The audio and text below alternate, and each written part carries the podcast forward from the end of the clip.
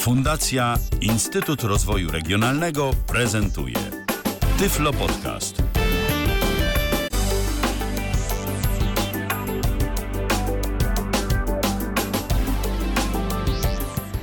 Dobry wieczór, Aleksandra Bochusz. Witam po dwutygodniowej przerwie. Yy, Dziś yy, będzie troszkę niezgodnie z zapowiedzią, to znaczy z zapowiedzią wcześniejszą, bo z zapowiedzią ostatnią już zgodnie i bardzo się cieszę. To znaczy, yy, szkoła w Sobieszewie, mamy nadzieję, że do nas przyjdzie, ale w październiku dopiero, bo oni muszą się najpierw rozkręcić i rozbujać i otworzyć się oficjalnie, co będzie miało miejsce w najbliższą sobotę. A dzisiaj też młodzież, tylko starsza młodzież, dorosła młodzież, czyli Fundacja Prowadnica w osobach dwóch sympatycznych pań, które są członkami zarządu Fundacji Prowadnica, yy, czyli pani Jolita Bartosiak, lingwista, yy, w- muzyk, też z wykształcenia muzycz- z wykształceniem muzycznym, no i jeszcze bym mogła długo mówić. Yy, Dobry ekspert od wielu rzeczy. Dobry wieczór, Dobry cześć. wieczór słuchaczom.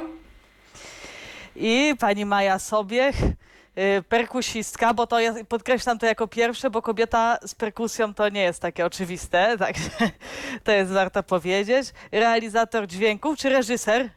Realizator. Realizator, okej, czyli nie pomyliłam. Tak, i studentka y, Akademii Pedagogiki Specjalnej na kierunku Pedagogiki. pedagogika specjalnej. Super. No, witam serdecznie.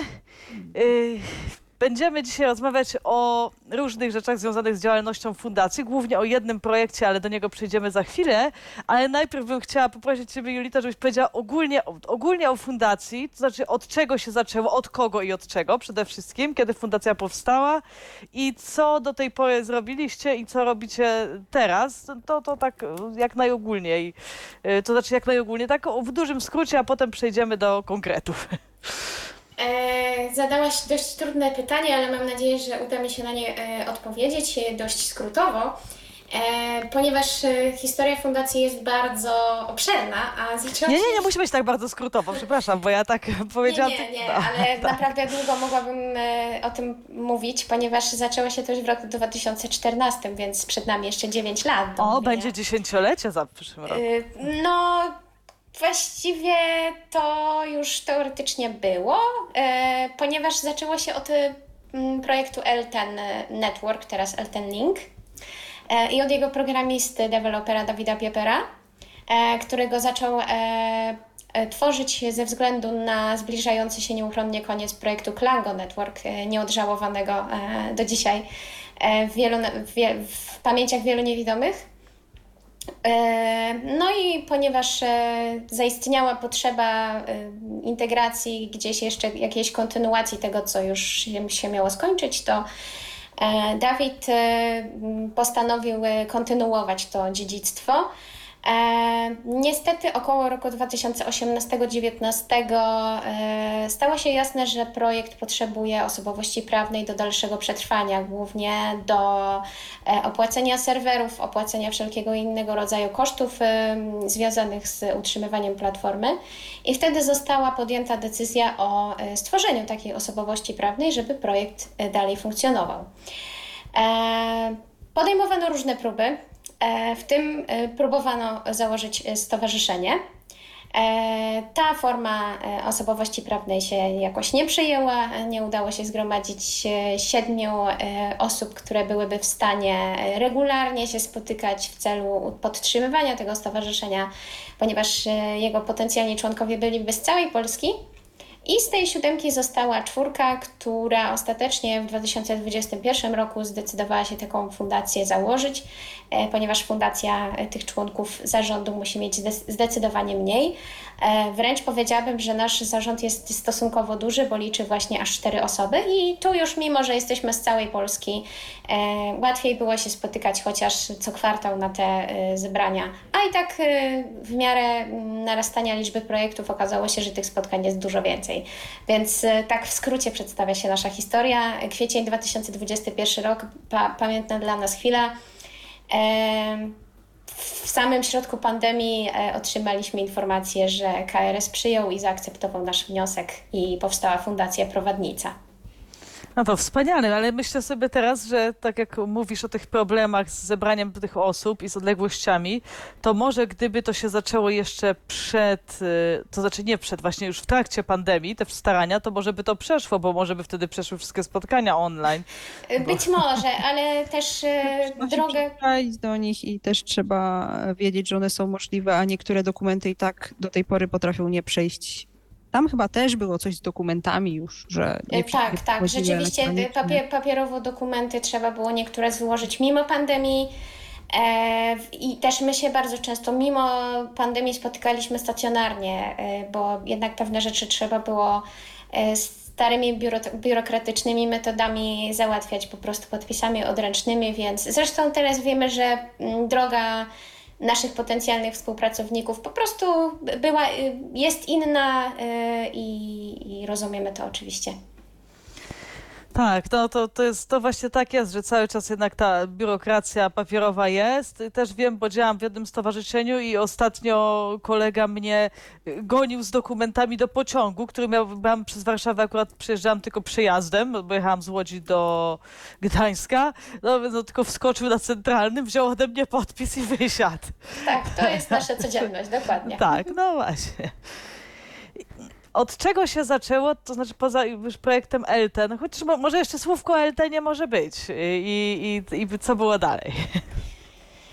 E, Elten jest bardzo ciekawym dla nas projektem, chociaż z perspektywy tych dwóch lat muszę powiedzieć, że nie jest już naszym głównym projektem, ponieważ e, wiele osób niewidomych e, twierdzi, zresztą podając bardzo trafne argumenty, że e, era portali typu Elten Link powolutku przemija ze względu na dużą dostępność Facebooka, na dostępność WhatsAppa, Telegrama, e, do niedawna jeszcze Twittera e, i innych komunikatorów, że lepsza jest integracja wśród osób e, widzących. Tym niemniej e, nadal uważamy, że takie miejsce jak Elten jest w sieci potrzebne, ponieważ nadal bardzo wiele osób się na nim loguje. Potrafimy dobić do setki jednocześnie zalogowanych użytkowników dziennie, a to paradoksalnie udowadnia nam, że jeszcze ten projekt e, może wnieść coś do środowiska niewidomych. A co było z nim dalej? Zdecydowanie łatwiej było e, teoretycznie przynajmniej e, utrzymać go, a przynajmniej jego serwery, e, ponieważ e, no jednak osobowości prawne e, mają duże ułatwienie w podpisywaniu umów, w zawieraniu stosownych transakcji itd. itd. E, No teraz e, coraz trudniej nam utrzymać ze względu na inflację i podwyżki cen, które myślę, że wszyscy e, równo odczuwamy te, te serwery. Coraz trudniej nam wspierać Eltena, ale Mimo to staramy się ze, ze, wszystkich sił, żeby to jednak e, trwało i myślę, że póki będą użytkownicy, e, póki będzie aktywność jakakolwiek na forach, to, e, to będziemy to robić. e, Bo... Poza tym trzeba też podkreślić, że fundacja powstała jakby na początku dla tego projektu Tak. i potem się okazało, co nas też jakby nie zauważaliśmy tego wcześniej w takim stopniu nawet, a teraz już to wiemy, że tak naprawdę Elten oddaje fundacji w ten sposób, że ponieważ jest ta integracja osób niewidomych, konkretnie niewidomych, a my konkretnie do niewidomych chcemy dotrzeć i mówić, to możemy na przykład dosyć szybko otrzymać opinię e, niewidomych na jakiś temat albo nawet na temat produktów naszych. Tak? Tak, to jest niesamowicie ważne, bo wiele z naszych produktów e, powstało w sumie dzięki Eltenowi tak naprawdę. Może o, o tym powiemy.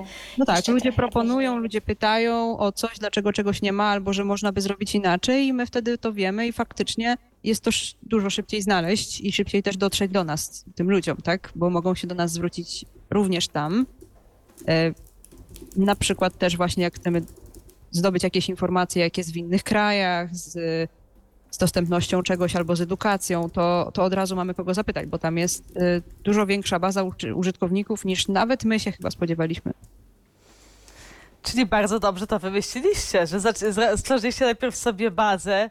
E, tak, o, tak, no, bardzo fajnie. Tak, to, to, to są nasze króliki doświadczalne, y, nasi testerzy, nasze, te, na nich możemy y, weryfikować nasze opinie i to, to jest naprawdę ważne, zwłaszcza w odniesieniu do projektu, o którym za chwilę będziemy szerzej rozmawiać, czyli Zapytaj Niewidomego. Tak, tak, ale najpierw jeszcze, y, bo oczywiście ma, maluteńki tylko przerywnik od rozmowy z wami, maluteńki, bo oczywiście zapomniałam tradycyjnie powiedzieć o drogach kontaktu na nas, y, czyli głosowo tyflopodcast.net zoom, gdyby ktoś chciał na nas zadzwonić i porozmawiać z nami, y, a tekstowo na YouTubie, na Facebooku i przez kontakt.tyflopodcast.net, także zapraszamy w trakcie oczywiście tej naszej rozmowy do kontaktu. I co, co było dalej? Bo Elten trwał i trwa. Yy, no i pewnie coś, mieliście kolejne pomysły, żeby, żeby fundacja też trwała i się rozwijała. E, To była bardzo ciekawa historia, rzeczywiście związana, tak jak Maja powiedziała, z Eltenem, e, ponieważ tam ktoś e, założył wątek dotyczący obrajlowienia kart, ponieważ takich kart było wtedy na rynku, zresztą nadal jest dość mało, no i cena też jest relatywnie oczywiście wysoka, e, takich kart brajlowskich. E, I ktoś zapytał, czy naprawdę nie da się tego robić jakoś prościej. No, wy- wymyślano najróżniejsze rzeczy, łącznie z seryjnym wkładaniem kart do maszyny brajlowskiej i typu Perkins na przykład i dziurkowaniem ich wszystkich jednocześnie naraz. Wow. E, także naprawdę różne, różne ludzie mieli e, pomysły i to zainspirowało mnie e, do pomysłu z drukiem 3D. E, Dlaczego z drukiem 3D? Dlatego, że e, słyszałam, że coś takiego istnieje, a mój brat, e, wtedy student e, mechaniki i budowy maszyn, e, inżynierki, e, miał trochę do czynienia z drukiem 3D i stwierdziłam, że skoro karty są najprawdopodobniej plastikowe albo laminowane, to można spróbować z y, wydrukiem ich właśnie na takiej drukarce. E, Wtedy jeszcze myślałam, że to jest po prostu banał, bo no, zrobienie modelu w mm, jakimś programie do tego, no to przecież nic strasznego. E, no, później okazało się to trochę trudniejsze niż mi się wydawało, ale wtedy właśnie z moim bratem em, zaczęliśmy rozmawiać w ogóle o pomyśle, o, o tym, żeby taką drukarkę w jakiś sposób pozyskać. E, dzięki Narodowemu Instytu- Instytutowi Wolności, dzięki e, Funduszowi Inicjatyw Ob- Obywatelskich udało nam się taką drukarkę e, pozyskać dzięki e, grantowi. Ponieważ byliśmy na pewno jedną z pierwszych, jeżeli nie pierwszą fundacją, która zajęła się, no, fundacją byliśmy pierwszą. Natomiast jednym jakby z pierwszych w ogóle organów, czy, czy osób, czy no, jakich, jakichkolwiek instytucji, która, która zajęła się e, drukiem 3D na rzecz niewidomych w ogóle, a Braille'a w szczególności. E, Były prowadzone wcześniej jakieś badania za granicą, troszeczkę w Polsce, to w takim minimalnym stopniu, e, ale no my zaczęliśmy to robić już tak na poważnie. E, Niestety albo stety pomysł kart brajlowskich ewoluował e, do formy tabliczek brajlowskich, ponieważ się okazało, że wydrukować taką kartę jest bardzo trudno i też nieopłacalnie. I tutaj właśnie zaczęliśmy rozumieć kwestię opłacalności pewnego rodzaju e, przedsięwzięć, e, bo rzeczywiście druk 3D jest e, fantastyczny do wielu zastosowań, ale czasami nie warto, jak to się popularnie mówi, kopać się z koniem i pewne rzeczy sobie trzeba odpuścić, chociaż nie wykluczamy, że te karty kiedyś może powstaną, kto wie. E, Tym niemniej e, skierowaliśmy się w stronę tabliczek, a potem już poszło z górki.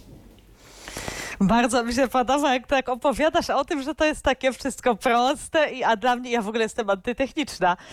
Ci, którzy mnie znają, to wiedzą. Więc jak ty tak mówisz, że to jest takie proste, to ja myślę, hmm, no dla mnie nie jest. I ja to bym, bym chętnie Jeżeli, pyta- y, jeżeli moi, w moim przekazie zabrzmiało, że to jest proste, to no jednak muszę zaprzeczyć sama sobie, to nie jest proste. Drukowanie 3D wcale nie jest takie proste, zwłaszcza dla niewidomych.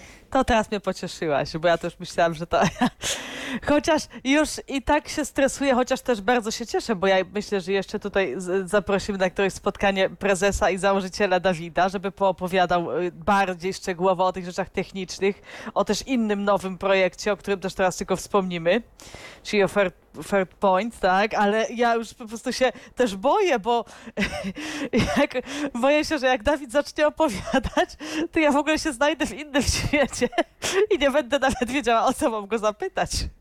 Tak.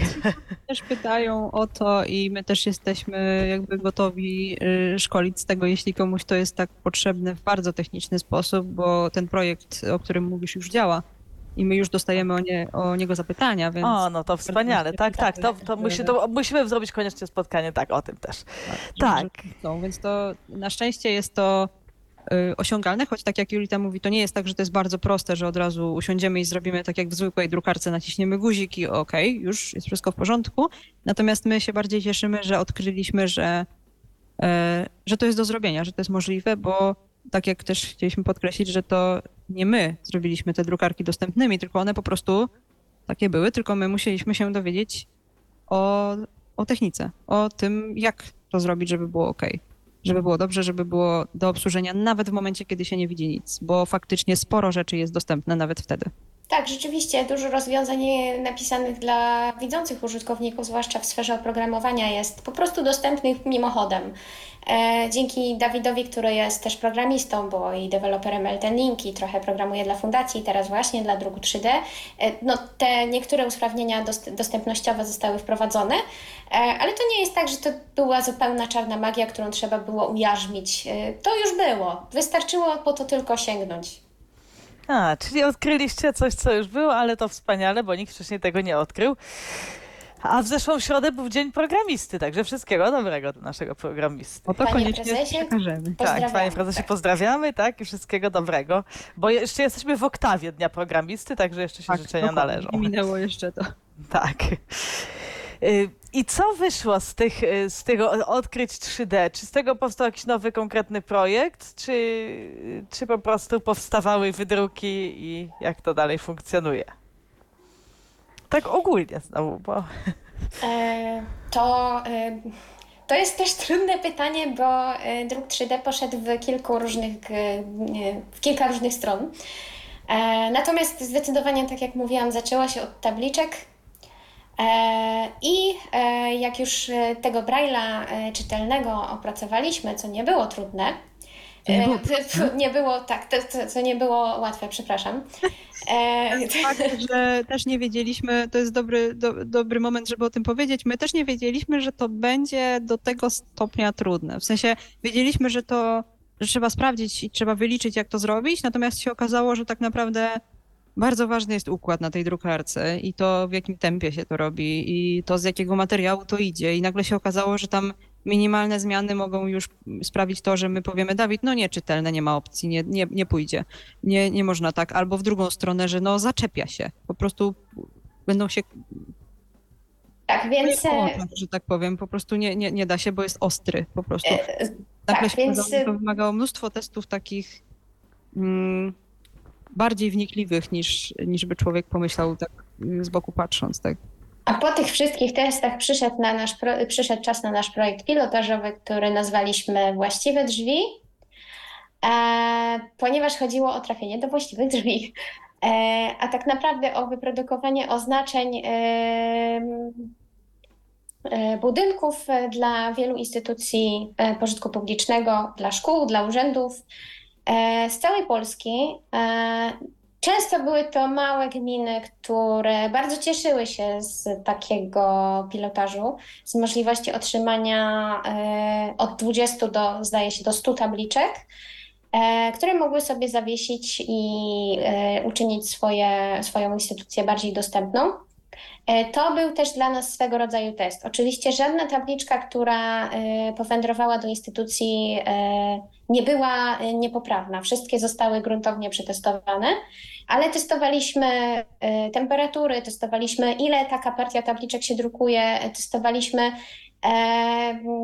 w jakiej konfiguracji ułożyć je na, na drukarce, żeby, żeby osiągnąć najlepsze rezultaty itd. Tak itd. Tak podczas tych Podczas tych miesięcy druku podpisywaliśmy też umowy, rozmawialiśmy z instytucjami, spotykaliśmy się z ich przedstawicielami, co nam też dało ogromną, szeroką perspektywę na to, jak wiele jednak jest jeszcze do zrobienia. Nie tylko w kwestii czynienia przestrzeni bardziej dostępną, ale też mimo wszystko edukacji w zakresie pomocy i obsługi E, osób niewidomych. Mimo wszystko dużo osób spotykało osobę niewidomą pierwszy raz e, i fajnie było e, pokazywać pewne rzeczy podczas takich rozmów, uświadamiać co do takich rzeczy, których czasami, które czasami nie przyjdą na myśl, mimo tak wielu poradników i instruktarzy, które już są dostępne w internecie. Ale też nie przyjdą na myśl nam, bo zadano nam czasami pytania, które my sami zdawaliśmy sobie już wtedy sprawę, że okej, okay, musimy dopytać kogoś innego, bo, e, bo dostawaliśmy na przykład pytania, e, nasze e, tabliczki znalazły się również w szpitalu i ktoś z tego szpitala zapytał, no dobrze, a jak ktoś jest psem przewodnikiem, to co on się, co on robi, jak jest wzywana karetka? I my miałyśmy tak, my mieliśmy wtedy taki moment, że no faktycznie nie jesteśmy w stanie w tej sekundzie powiedzieć, jak to się odbywa i mm, to takie przykładowe, które mi teraz przyszło do głowy, ale też różne problemy nam były zgłaszane. W mniejszych gminach y, też nam mówiono, jak często jest trudność ze zdobyciem jakiejś wiedzy nawet, a co dopiero jakiejś pomocy finansowej czy, czy innej. Więc y, no, to było dla nas bardzo edukacyjnie dla nas również ciekawe, co jeszcze właśnie też w ramach takiego badania potrzeb, tak? Tylko teraz od strony instytucji, od strony ludzi w większości widzących. A od tabliczek y, łatwo było przejść do gier planszowych, bo jednak e, naprawdę. Mm, ja już nie pamiętam, jak nasza pierwsza gra powstała. To była chyba kwestia chwili, to była kwestia spontanicznego wy, wy, wymyślenia projektu. Kółko i krzyżyk chyba było pierwsze, prawda, Maju? Z tak, tego, co kojarzę, to... pierwsze i potem były rewersy, bo to też było ćwiczenie y, projektowania. E, tak, tak, tak, tak. Ćwiczenie, ćwiczenie tak. Mhm, projektowania przez y, pana prezesa samodzielnego. E, no i to kółko krzyżyk powstał właściwie y, na fali, że tak powiem. E, I potem poszło z górki, bo na kanwie kółka i krzyżyka powstawały inne gry, a potem jak już y, dowiedzieliśmy się, że ma to potencjał i że fajnie, że takie rzeczy powstały, E, no to nagle nas e, swoją drogą Eltenowicze zaczęli pytać, czy powstaną inne gry, chociażby e, legenda, legendarne Scrabble. Nasze Scrabble no obecnie z tego co wiemy są jedynymi na rynku i tak naprawdę zastanawialiśmy się, czy je wyprodukować, bo nie chcieliśmy mnożyć bytów. Ale stwierdziwszy, że naprawdę nigdzie nie można ich dostać, a wierzcie mi Państwo, y, zrobiliśmy no, na tamten etap dogłębny research, bo nawet próbowałam szukać na jakichś podrzędnych stronach czy w jakichś magazynach, tego nie mają. Okazało się, że nie, byłam bardzo zdziwiona. E, więc przemyśleliśmy to wszystko i, i na tej podstawie te Scrabble powstały. I tutaj już było trudniej je wyprodukować, chociaż świeżo nabyta umiejętność projektowania okazała się dla pana prezesa bardzo przydatna. E, I właściwie y, już Scrabble, y, nawet kółko i krzyżyk, ale Scrabble tym bardziej powstały już zupełnie bez udziału osób trzecich. Mamy pierwszy komentarz do naszej dzisiejszej audycji. Paulina do nas napisała i napisała tak: Idea ideą, ale wasze ceny absolutnie normalne nie są. E, to jest bardzo ciekawy komentarz i e, zupełnie rozumiem e, postawę komentatorki. Dziękuję za ten komentarz. Paradoksalnie mieliśmy podobne spostrzeżenia, kiedy, jak to się mówi biznesowo, wchodziliśmy na rynek. Twierdziliśmy, że ceny wielu produktów nie są normalne że tyflofirmy wykorzystują e, naiwność użytkowników. Oczywiście teraz przejaskrawiam to, co myślę, bo nawet w ten sposób nie myślałam, e, ale takie opinie słyszeliśmy też ze środowiska, było ich wiele. E, dla przeciętnego użytkownika ceny niektórych produktów mogą wydawać się duże. Tylko najpierw proponowałabym porównać je mm, z innymi produktami, mam na myśli inne podobne produkty, kubarytmy z kubarytmami w konkretnych sklepach, e, a potem jednak e, przychodzi mi na myśl zastanawiam się nad tym, że jesteśmy fundacją i rzeczywiście działamy pro publico bono, dlatego nasze ceny proszę mi wierzyć, są tak niskie, jak tylko się da. One właściwie pokrywają wyłącznie eksploatację naszego sprzętu i filament. E, ponieważ na przykład taka szpula filamentu kilogramowa kosztuje no teraz około 200 zł, jeszcze zależy jakiej jakości filament wybierzemy, a staramy się wybierać najlepszy po to, żeby, um, żeby te produkty były też trwałe i, i dobrze się ich dotykało, jednak no, narażenie na dotyk jest, jest, jest to nacisk, prawda, więc zużycie jest większe. E, biorąc pod uwagę te wszystkie aspekty, tak jak rozumiem ten komentarz, tak nie do końca mogę się z nim zgodzić, ponieważ uważam, że i to znowu brzmi jak reklama, ale nie taki jest mój zamysł. Nasze ceny są konkurencyjne, no i przede wszystkim jest to jedyny sposób na pokrycie działań statutowych fundacji. W tym momencie sklep jest naszym e, jedynym stałym źródłem dochodu. A inne działania statutowe też są jak najbardziej ważne. No a też trzeba pamiętać, że też tak jak Julita powiedziała, tak jak rozumiemy komentarz, bo można go rozumieć na dwa sposoby, dlatego że z jednej strony zdajemy sobie sprawę, że generalnie ceny produktów dla niewidomych nie są normalne, w znaczeniu takim, że są wysokie, po prostu. Są wysokie i u nas, i, i wszędzie. Faktycznie często trzeba zapłacić więcej za, za coś dla niewidomych niż za coś podobnego zastosowania dla osób widzących. Natomiast z kolei nasze ceny w stosunku do rynku dla niewidomych również nie są normalne, bo w wielu przypadkach są niższe. Tak, i też niższe proszę... niż były, więc to też jakby, no my też nie możemy, y, musimy za to zapłacić, ale to nie jest tak, że to jest tak samo drogie, jak było wcześniej. No też y, musimy brać pod uwagę, jak, z jakiego materiału jest. Czasami są dwie wersje dostępne, czasami są większe, mniejsze, czasami są zestawy robione, także to też bierzemy pod uwagę, że mogą być różne tego zastosowania. Także y, no mamy nadzieję, że jednak y, te produkty, które użytkownicy kupili, no nie, nie żałują wydanych mimo wszystko pieniędzy na nie. No tak, na pewno nie żałuję, to od razu wejdę w słowo i przeczytam komentarz kolejny, który się u nas pojawił. Komentarz od Pawła, y, bo Paweł napisał do nas tak. I dobrze się stało. Skrable prowadnicy są o wiele lepsze od poprzednich rozwiązań. Solidne, ładne, trwałe. Bardzo nam miło słyszeć ten komentarz. E, nie lubimy porównań, że coś jest lepsze od czegoś, ponieważ e, przynajmniej ja, a i też moi koledzy z zarządu, i właściwie kolega i koleżanki z zarządu, uważamy, że tak naprawdę każde rozwiązanie ma wady i zalety. Teraz ktoś mógłby na, nam zarzucić, że dostępne już wcześniej na rynku szachy e, są w jakiś sposób lepsze, nasze są gorsze, albo odwrotnie, powiedzieć, że nasze są lepsze, a inne są gorsze. E, większe szachy mają ogromną zaletę dla małych dzieci, które dopiero uczą się grać, albo dla osób, które wolą większą planszę i boją się powywracać pionki, a mniejsze szachy stworzone na prośbę naszych użytkowników, już po prostu byliśmy bombardowani pytaniami o tak, taki właśnie rozmiar szachów, są bardziej przenośne, bardziej mobilne i można je zabrać w podróż. I to też jest fajne. Ja na przykład mam Scrabble z tej tak zwanej poprzedniej ery i bardzo je lubię. Są duże, czytelne, mam z nimi bardzo dobre wspomnienia, więc to nie jest tak, że coś jest lepsze, coś jest gorsze. E, druk 3D jest o tyle lepszy, że jest y, po prostu trochę tańszy. E, to nie jest już typowo produkcja rzemieślnicza, która jest swoją drogą fantastyczna i ja ją też bardzo cenię, ale mimo wszystko nie pozwala na produkcję na szerszą skalę. No jednak druk 3D tą masowość troszeczkę zwiększa. E, I na przykład produkty 3D mm, są lżejsze.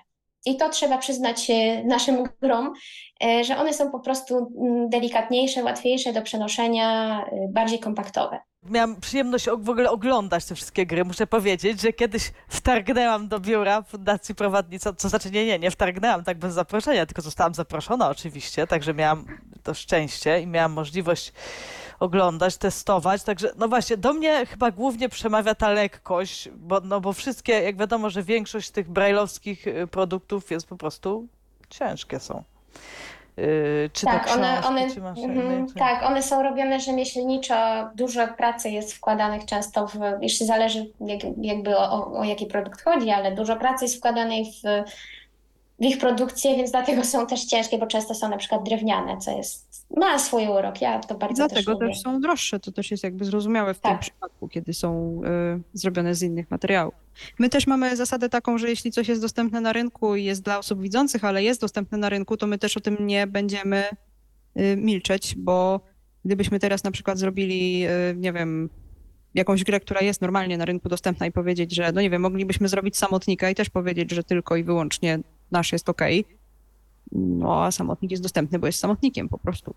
E, Tak samo jest właśnie z szachami, że my długo byliśmy zdziwieni, dlaczego dostajemy tyle pytań o szachy, skoro można, no wiadomo, trzeba trochę poszukać, ale można takie szachy znaleźć i to małe i duże i z wypukłymi pionkami, z różnymi kształtami i tak dalej. Ja sama kiedyś gdzieś u mojej rodziny takie szachy spotkałam, więc naprawdę byłam początkowo przeciwna w ogóle wyprodukowaniu takiej gry, ale potem wytłumaczono mi i to Że tak, ktoś z. Ktoś z zewnątrz wytłumaczył mi, że no, słuchaj, ale niektórzy po prostu wolą nie musieć szukać i mieć to wszystko w jednym miejscu, dostępne i łatwe do, do osiągnięcia. Zresztą e, jeszcze tak powrócę do, do kwestii cen. E, ja myślę, że to stanie się mniejszy problem, albo można ten problem też rozważyć z różnych stron, ponieważ e, wszystkie pliki naszych gier i przedmiotów e, są dostępne na stronie internetowej. Można e, mieć do nich dostęp, więc e, taki plik po prostu można zanieść do, albo do osoby, która taką drukarkę 3D posiada, e, albo do drukarni 3D, a takich jest dużo, i po prostu zapytać o wycenę. I no, często z naszych doświadczeń wynika, że ze względu na to, że to jest jednak mały nakład, bo niewidomych nie ma paru milionów, tylko jest ich parę dziesiąt tysięcy, ba, parę tysięcy będzie chciało taką grę uzyskać, paręset nawet. E, W każdym razie ten nakład jest mały, no to wtedy te, te ceny za- zaproponowane przez drukarnię są dość duże za pojedynczą sztukę, ale zawsze można e, spróbować taką grę wydrukować samemu i, e, i może, może ta opłacalność będzie większa, kto wie. Właśnie, to może skoro już mówimy o cenach i o, o plikach, y, to może oczywiście na koniec jeszcze to powtórzymy, tak? Żeby, żeby słuchacze sobie mogli zapamiętać, zanotować. To może powiedzcie, gdzie można to wszystko znaleźć? To, czyli cennik, no przede wszystkim jakie są produkty dostępne i no i te pliki do pobrania. Prowadnica.org, czy jeszcze jakieś jest inne? E, tak, prowadnica.org to jest najpewniejsze źródło, chociaż najbardziej ogólne, natomiast do sklepu jest e, osobna domena sklep.prowadnica.org, e, a do e, projektu Third Point jest osobna domena e, 3rdpoint.tech, natomiast e, można też na stronie... Pro... 3D po prostu. 3D y, point. Tak, tak, tak, przepraszam, Tam, tam 3dpoint.tech. są instrukcje, jak to robić, ale myślę, że tam też są odnośniki do, do miejsc, gdzie te produkty są. Myślę, że u nas na stronie też. Y, Tak, można na Produkty stronie w sklepie też można e, w, na, w zakładce dotyczącej konkretnego produktu można e, poszukać, a jeżeli by, byłaby jakaś trudność ze znalezieniem, to zawsze można do nas napisać na adres e-mail fundacja.małpaprowadnica.org. Zawsze wskażemy odpowiednie miejsce albo prześlemy plik do, do pobrania. Jeżeli chodzi o cennik, to e, jest on oczywiście dostępny w naszym sklepie, gdzie też można złożyć zamówienie E, To jest taki klasyczny sklep internetowy, jest e, e, form wysyłki są, formy wysyłki są aktualnie dwie, jest to, jest to paczkomat i kurier, także e, można sobie takie zamówienie też u nas złożyć. No i kolejne komentarze nam się pojawiły. Monika napisała: Zgoda co do skrabli, wasze są po prostu ładne, nie tak toporne. Komentarz Mateusza. A właściwie Nateusza. Cześć, kiedy Elten będzie na iOS i Androida? I jeszcze jeden komentarz, tym razem od Grzegorza. Ale o czym my mówimy? Stare skrable były po prostu wyklejane folią z gwoździami w płytkach. To po prostu nie wyglądało dobrze. Tu po prostu nie ma porównania.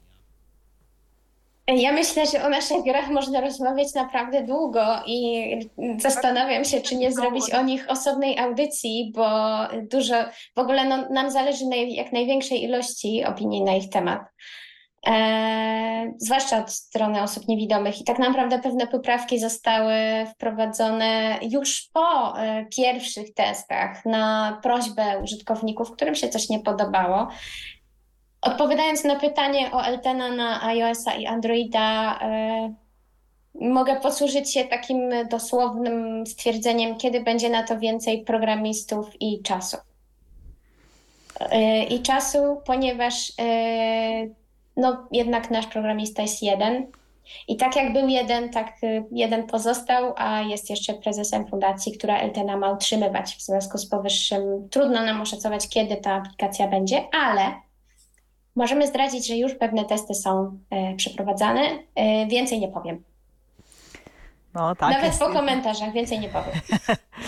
Jest jeden rodzynek niepowtarzalny, tak, to rzeczywiście nie, a czas nie jest z gumy też, prawda? No, to jeszcze może słówko małe o Point, tak bardzo, bardzo, yy, to ogólnie tylko yy, o co chodzi w tym projekcie, a szczegółowo sobie porozmawiam z panem prezesem, mam nadzieję, że w niedalekiej przyszłości, to tak, żeby zamknąć już temat 3D, o, może tak. No to ja mogę powiedzieć, że tak naprawdę Fairpoint jest bardzo podobnym e, w założeniu projektem do tego, o czym przed chwilą mówiłyśmy, czyli do tego, że te pliki są dostępne, bo Fairpoint to jest po prostu baza wiedzy o tym, jak drukować Braille'a e, w odpowiedni sposób, taki czytelny i instrukcja, jak e, przygotować takie tabliczki, jak, jak my robimy, ponieważ uznaliśmy, że taka dostępność jest istotna i żeby ona była dostępna dla wszystkich, y, również tych, którzy chcą to po prostu zrobić samodzielnie i my oferujemy dla takich miejsc po pierwsze szkolenia, jeśli by dopiero teraz y, jakby pozyskiwali drukarkę 3D albo jakby ktoś chciał się nauczyć jej używać z jakimiś innymi materiałami. I też jakby dzielimy się wiedzą, jak to zrobić, żeby to było odpowiednio wykonane, jakie materiały są odpowiednie do jakich zastosowań. Możemy przyjechać i to ocenić yy, i powiedzieć, czy wszystkie napisy są poprawne, no bo też nie zawsze taka instytucja ma od razu możliwość skontaktowania się z kimś niewidomym, a my generalnie uważamy, że bardzo ważne jest, aby takie produkty dla niewidomych albo mające im służyć yy, były przez niewidomych testowane. Zwłaszcza, że czasami w Braille'u też się mogą zdarzyć błędy literówki jakieś spowodowane samą technologią, bo coś się przesunie, coś jest jakiś błąd. Y, I y, czy ja mogę opowiedzieć anegdotę o literówce? Jest... Tak, tak, bo to jest chyba ta, o której ja właśnie myślę. Koniecznie. Tak, bardzo mi się podobało. To jest najlepszy, myślę, przykład tego, ponieważ dostaliśmy tabliczkę z napisem zastępca dyrektora. Kto zna Braille'a wie, że daleko nie trzeba i ponieważ jakieś warstwy się przesunęły, wyszło następca dyrektora co robi różnicę w tym przypadku. Tak. To y, uznaliśmy, że jednak bardzo miło jest, jak jednak ktoś na to zerknie i zobaczy, czy na pewno wszystkie napisy są poprawne. Y, już to robimy, już, już się instytucje zgłaszają i pytają, czy jest możliwość y, czegoś takiego, więc cieszymy się, że.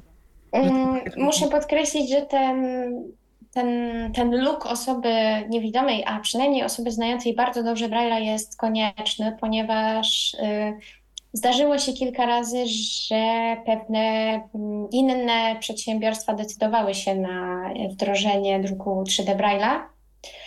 E, niestety dużo tracą na tym, że i to, to, jakby niezależnie od nas, e, po prostu e, jakaś tak, jakiś taki boom się zrobił teraz na druk 3D w ogóle. E, dużo firm też i, i innych instytucji e, zauważyło, że można tego Braille'a drukować, może za naszą inspiracją, może nie. E, natomiast one mm, jakby bez szerszej, głębszej konsultacji, współpracy z osobami niewidomymi decydowały się na druk takich tabliczek i później okazywało się, że no one są nieczytelne. Niby, niby tego Braille'a jakoś tam liznęli, ale to z internetu, a to z czegoś tam, a to na podstawie zdjęć. I później się okazywało, że no jednak, jednak nie, bo jednak warto, żeby ktoś tego Braille'a dobrze znał i, i sprawdził te tabliczki. E, tym niemniej e, na ten problem e, odpowiada w dużej mierze nasz generator Braille'a. To trochę dziwnie brzmi, ale jest to generator tabliczek brajlowskich, ostatnio jeszcze poprawiony przez pana prezesa. On jest dostępny również na stronie Fairpointu.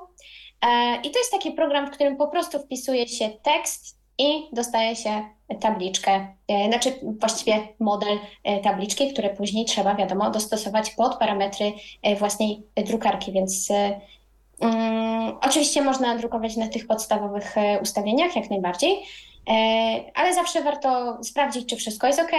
E, może trochę potestować, jeżeli się nie uda i tak dalej, i tak dalej. Jeżeli są jakiekolwiek wątpliwości co do um, klarowności tego Braille'a, to oczywiście służymy pomocą, możemy przyjechać i, i, i pomóc i, i sprawdzić, e, ponieważ naszym, naszym założeniem jest e, dostępność, powszechność dostępności, tak jak Maja powiedziała.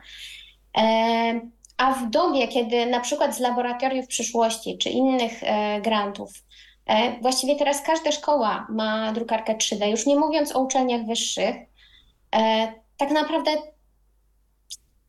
żal jest ograniczać tę dostępność, zwłaszcza jeżeli chodzi o druk 3D do wybranych miejsc, do jakiegoś elitarnego grona, które nią dysponuje. Trzeba tylko dać odpowiednie narzędzia odpowiednio skonstruowane narzędzia i odpowiednią też pomoc y, w weryfikacji, czy wszystko jest naprawdę ok. A teraz tak naprawdę każda szkoła może wydrukować y, brajlowską tabliczkę, czy brajlowskie tabliczki dla swoich uczniów, jeżeli tylko wie, jak taką drukarkę obsłużyć. To nasz generator Braille'a e, w tym pomoże. Nie dostaliśmy jeszcze żadnej opinii, że coś jest nieczytelne, czy coś wychodzi nie tak. No chyba, że tak jak mówię, drukarka jest e, źle ustawiona, no to, to, to, e, to są błędy początkującego i to się może zdarzyć niezależnie od tego, czy drukujemy Braille'a, czy na przykład figurkę kolekcjonerską. No to jeszcze komentarze, które do nas spłynęły w tak zwanym międzyczasie. Mamy komentarz od Michała. Wasze gry są rzeczywiście bardzo estetyczne. Zarówno ja, jako niedowidzący, jak i rodzina to podkreślają, a rzadko się zwraca uwagę na estetykę w przypadku tyflo produktów. I jeszcze jedno, tym razem pytanie od Sebastiana, to z kolei na Facebooku nam się pojawiło. Czy można byłoby jeszcze raz powtórzyć, y, gdzie można byłoby te pliki pobrać? Jak rozumiem, tu Sebastian pyta o pliki modeli waszych produktów. E, proponuję e, sprawdzić, ja, ja przyznaję, że teraz nie jestem pewna, czy do wszystkich produktów są linki, ale z tego co wiem, to są. E, jestem w stanie sprawdzić to w ciągu najbliższych 15 minut, ale e, proponuję najpierw sprawdzić w zakładce konkretnego produktu na stronie sklep.prowadnica.org. E, jeżeli nie, to tak jak mówię, napisać maila na adres fundacjamałpaprowadnica.org i tam na pewno do konkretnych plików można dostać y, odnośnik, y, bo też troszeczkę inaczej wygląda kwestia pobierania gotowych modeli naszych gier czy produktów, a trochę inaczej tabliczek, ponieważ te y, tabliczki, tak jak mówiłam, można wygenerować samemu za pomocą programu do generacji Braille'a, do generowania Braille'a, ponieważ wiadomo, że każda tabliczka jest inna, więc bez sensu byłoby wrzucać modele ich wszystkich, bo u nas to już idzie w tysiące w tym momencie.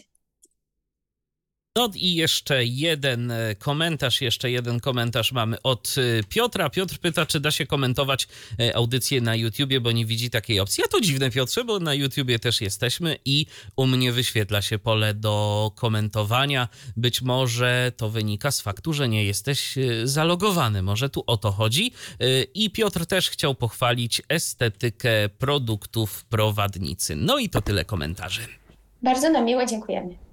Dziękujemy. Tak, to jest, to jest rzeczywiście fajne z tą estetyką, bo rzeczywi rzeczywiście często to, no, chodzi też o to, żeby, no, żeby to jakoś wyglądało, bo przecież nie zawsze w takie gry się gra tylko nie wiem, samemu czy z jakimiś z osobami niewidomymi, w ogóle gra się no, z różnymi osobami i fajnie, żeby to też, też wyglądało estetycznie.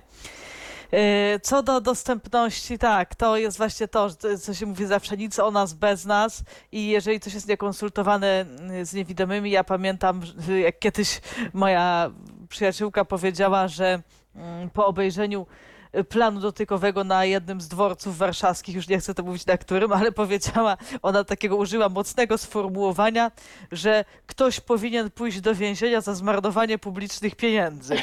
Bo... No, że wspomnę ostatnią y, przygodę y, dworca we Włocławku, w którym to Braille'a wydrukowano w postaci czarnodrukowej, także tutaj konsultacja jakakolwiek nie została poczyniona i to się też zdarza, także... To znaczy tak, jak to tak. Braille'a w postaci czarnodrukowej, że... E, Braille został wydrukowany owszem jako kropki, ale na kartce. Aha. Zwykłym tuszem, także... Aha, świetnie.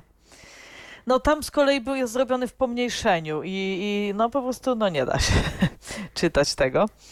Wiadomo, że Braille się nie powiększa ani nie pomniejsza na zasadzie, że te, te punkty muszą być takie same. Yy, tak, to jeszcze, jeszcze zapytam o jedną rzecz niezwiązaną z Braillem, tylko chciałam drobną zrobić dygresję w kontekście Braille'a, bo to też jest zwiastun z, któregoś z kolejnych podcastów. Yy, wczoraj miałam wielką y, przyjemność oglądać klocki Lego do nauki Braille'a. Mm, Nie wiem, czy Państwo słyszeli, czy tutaj czy słyszeliście, że powstało coś takiego już kilka lat temu, natomiast póki co jest do kupienia tylko we Francji i Wielkiej Brytanii. E, Przy okazji pozdrawiam serdecznie mojego sąsiada Piotra, który sobie te klocki sprowadził i wczoraj mi je pokazał, także myślę, że kiedyś też z Piotrem sobie porozmawiamy, bo to jest też niesamowicie ciekawe i fajne rozwiązanie. Zwłaszcza dla dzieci czy dla osób dorosłych, których jest, które mu- muszą się, znaczy, które stracą wzrok i muszą lub chcą się nauczyć Braille'a, a trudniej jest im na, na innych materiałach. Także bardzo, bardzo ciekawa to jest rzecz. No a teraz nie mogę was jeszcze nie zapytać, zanim przejdziemy już do, do zapytań niewidomego, ale jeszcze to ja jeszcze was zapytam o to, za co, bo to też jest przecież Fundacja Prowadnica, chociaż w ogóle nie druk 3D. To tutaj trochę idziemy w wasze zainteresowania muzyczne, bo to za co ja pokochałam Fundację Prowadnica najpierw, to jest ścieżka do Betlejem.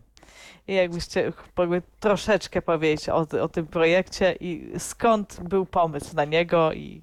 Pani realizator? A, to jest pani Maja realizator, proszę bardzo. Serdecznie. E, Pomysł był tak naprawdę. Ja nie wiem skąd się wziął od początku, tak, e, bo dla mnie to był pomysł, który był e, jakby podrzucony już przez, już przez Dawida, już przez pana prezesa, który powiedział, że to by się dało zrobić po prostu. Większość naszych pomysłów zaczyna się od słuchajcie, czy damy radę? Bo chyba tak, więc może spróbujmy. Generalnie chodziło o to, że zastanawialiśmy się faktycznie, czy e, był taki zespół złożony z wyłącznie niewidomych muzyków. Ja nie przysięgnę, że nie było, bo też nie chcę powiedzieć nieprawdy, natomiast faktycznie rzadko jest tak, żeby był cały zespół złożony tylko i wyłącznie z niewidomych ludzi. A my znaliśmy wtedy i znamy nadal bardzo dużo niewidomych muzyków. Zresztą przy Zapytaj Niewidomego też się ten temat pojawi, ale e, no, znaliśmy i znamy i jakby ma, mamy kontakt, więc zaczęliśmy się zastanawiać, czy e, w takim razie, jeśli znamy tak wiele osób, to czy można by zrobić z, z nimi razem zespół i przygotować jakiś wspólny projekt, gdzie sami byśmy aranżowali swoje e, występy, sami byśmy je organizowali no, na tyle, na ile to możliwe, tak? I, I wykonywali później. I to się faktycznie udało. Mieliśmy e, przyjemność zagrać dwa razy e, taką mini trasę koncertową świąteczną na przełomie grudnia i stycznia e, w 2021 i 2022 roku, pod koniec, jakby w, okresie świątecznym. I byliśmy w kilku dużych albo i mniejszych miastach w Polsce, graliśmy i widzieliśmy, że bardzo było duże zainteresowanie również tym, że, że tak się da, że możemy. Dostawaliśmy pytania nawet od osób niewidomych właśnie, jak y, z komunikacją niewerbalną, no bo przecież na scenie się pokazuje różne rzeczy, tak? Y, Choćby taki prosty komunikat jak jeszcze nie, którego nam bardzo często faktycznie mogło brakować, albo y, to w jaki sposób organizowaliśmy próby, kiedy to były wyjazdy, ponieważ to byli ludzie z całej Polski, to mieliśmy wyjazdy na przykład weekendowe albo czterodniowe gdzieś i trzeba było mm, jakby nauczyć się tego miejsca, wiedzieć, gdzie możemy grać i do której. I, e, i, i przygotować to od strony zarówno dźwiękowej, jak i właśnie muzycznej. Oprawa muzyczna, no to y, jak również y, rozumiem, że mogłaś usłyszeć, ale też e, wiele innych osób no, była przygotowana i, e, i takie mieliśmy głosy od naszej publiczności, że publiczności się podobała. E, No i też cieszymy się, że mogliśmy współpracować z niewidomymi muzykami, również profesjonalnymi osobami, które wykonują to w ramach swojej pracy zawodowej po prostu. Nie ma szans, żeby była kolejna ścieżka w tym roku. W tym roku y, niestety nie udało nam się tego zorganizować również ze względu na finanse, ponieważ y, taki projekt y, mimo swojego ogromnego potencjału y, w różnych y, jakby dziedzinach nie jest projektem tanim i nie jest projektem łatwym do organizacji, zwłaszcza w dobie cen rosnących z miesiąca na miesiąc po prostu. Tak, i tego, że jesteście z różnych stron. i pamiętajmy, że okej, y, my na koncertach jesteśmy od grudnia, natomiast od, na próbach jesteśmy od maja tak naprawdę. i to się cały rok praktycznie dzieje, więc y, zarówno próby, jak i koncerty dla osób, które profesjonalnie zajmują się graniem w, w, w momencie, kiedy to jest okres świąteczny, czyli okres najbardziej opłacalnych koncertów w ogóle chyba, e, no nie jest takie proste, nie jest ani tanie, ani proste w organizacji logistycznej, więc niestety w tym roku y, no nie udało nam się to, tego zrobić, natomiast no, mamy nadzieję, że gdzieś jeszcze się... Tak, zwłaszcza, że no jednak, tak jak Maja powiedziała, do tej pory uczestnicy ścieżki e, robili to wszystko wolontariacko. E, między innymi w nadziei, że uda się e, podtrzymać Eltena, może rozwinąć go. E, no, musimy uczciwie powiedzieć, że dochód ze ścieżki nie mógłby wystarczyć na rozwinięcie Eltena w takim zakresie, w jakim wszyscy byśmy marzyli, czyli napisanie strony internetowej czy aplikacji mobilnej, ale z drugiej strony też no, stwierdziliśmy, że dalej nie może utrzymywać się sytuacja, w której osoby zawodowo zajmujące się muzyką, albo też młode talenty e, po prostu przyjeżdżają do nas na próby kosztem jakiejś tam swojej pracy, e, czy to w muzyce, czy nie. I, Grają też i robią to nam tak. roku tak naprawdę. Tak, tak, tak. I, od, i, I, nie dostają za to wynagrodzenia. I to zdajemy sobie sprawę, że to nie jest do końca fair i nie chcemy tego powtórzyć. No ale miejmy nadzieję, że będą środki. To życzę Wam i sobie egoistycznie, ponieważ muszę powiedzieć, że jesteście jak na razie jedynym zespołem, za którym jeździłam jak szalona fanka po różnych miejscach, także. tak. Bardzo nam miło było gościć się w tak wielu miejscach, bo to pokazywało nam, zresztą e, swoją drogą w legendarnym formularzu zapytań niewidomego mieliśmy osobę, która po zeszłorocznych koncertach postanowiła sobie, że będzie na naszych wszystkich koncertach w tym roku. Było ich e, sześć, e, z tego co pamiętam, już przyznaję, że się gubię, ponieważ były dwa odwoływane. Które się odwoływały faktycznie, tak. aczkolwiek na wszystkich, które się odbyły, była. Była, mhm. nawet na Pomorzu bardzo też.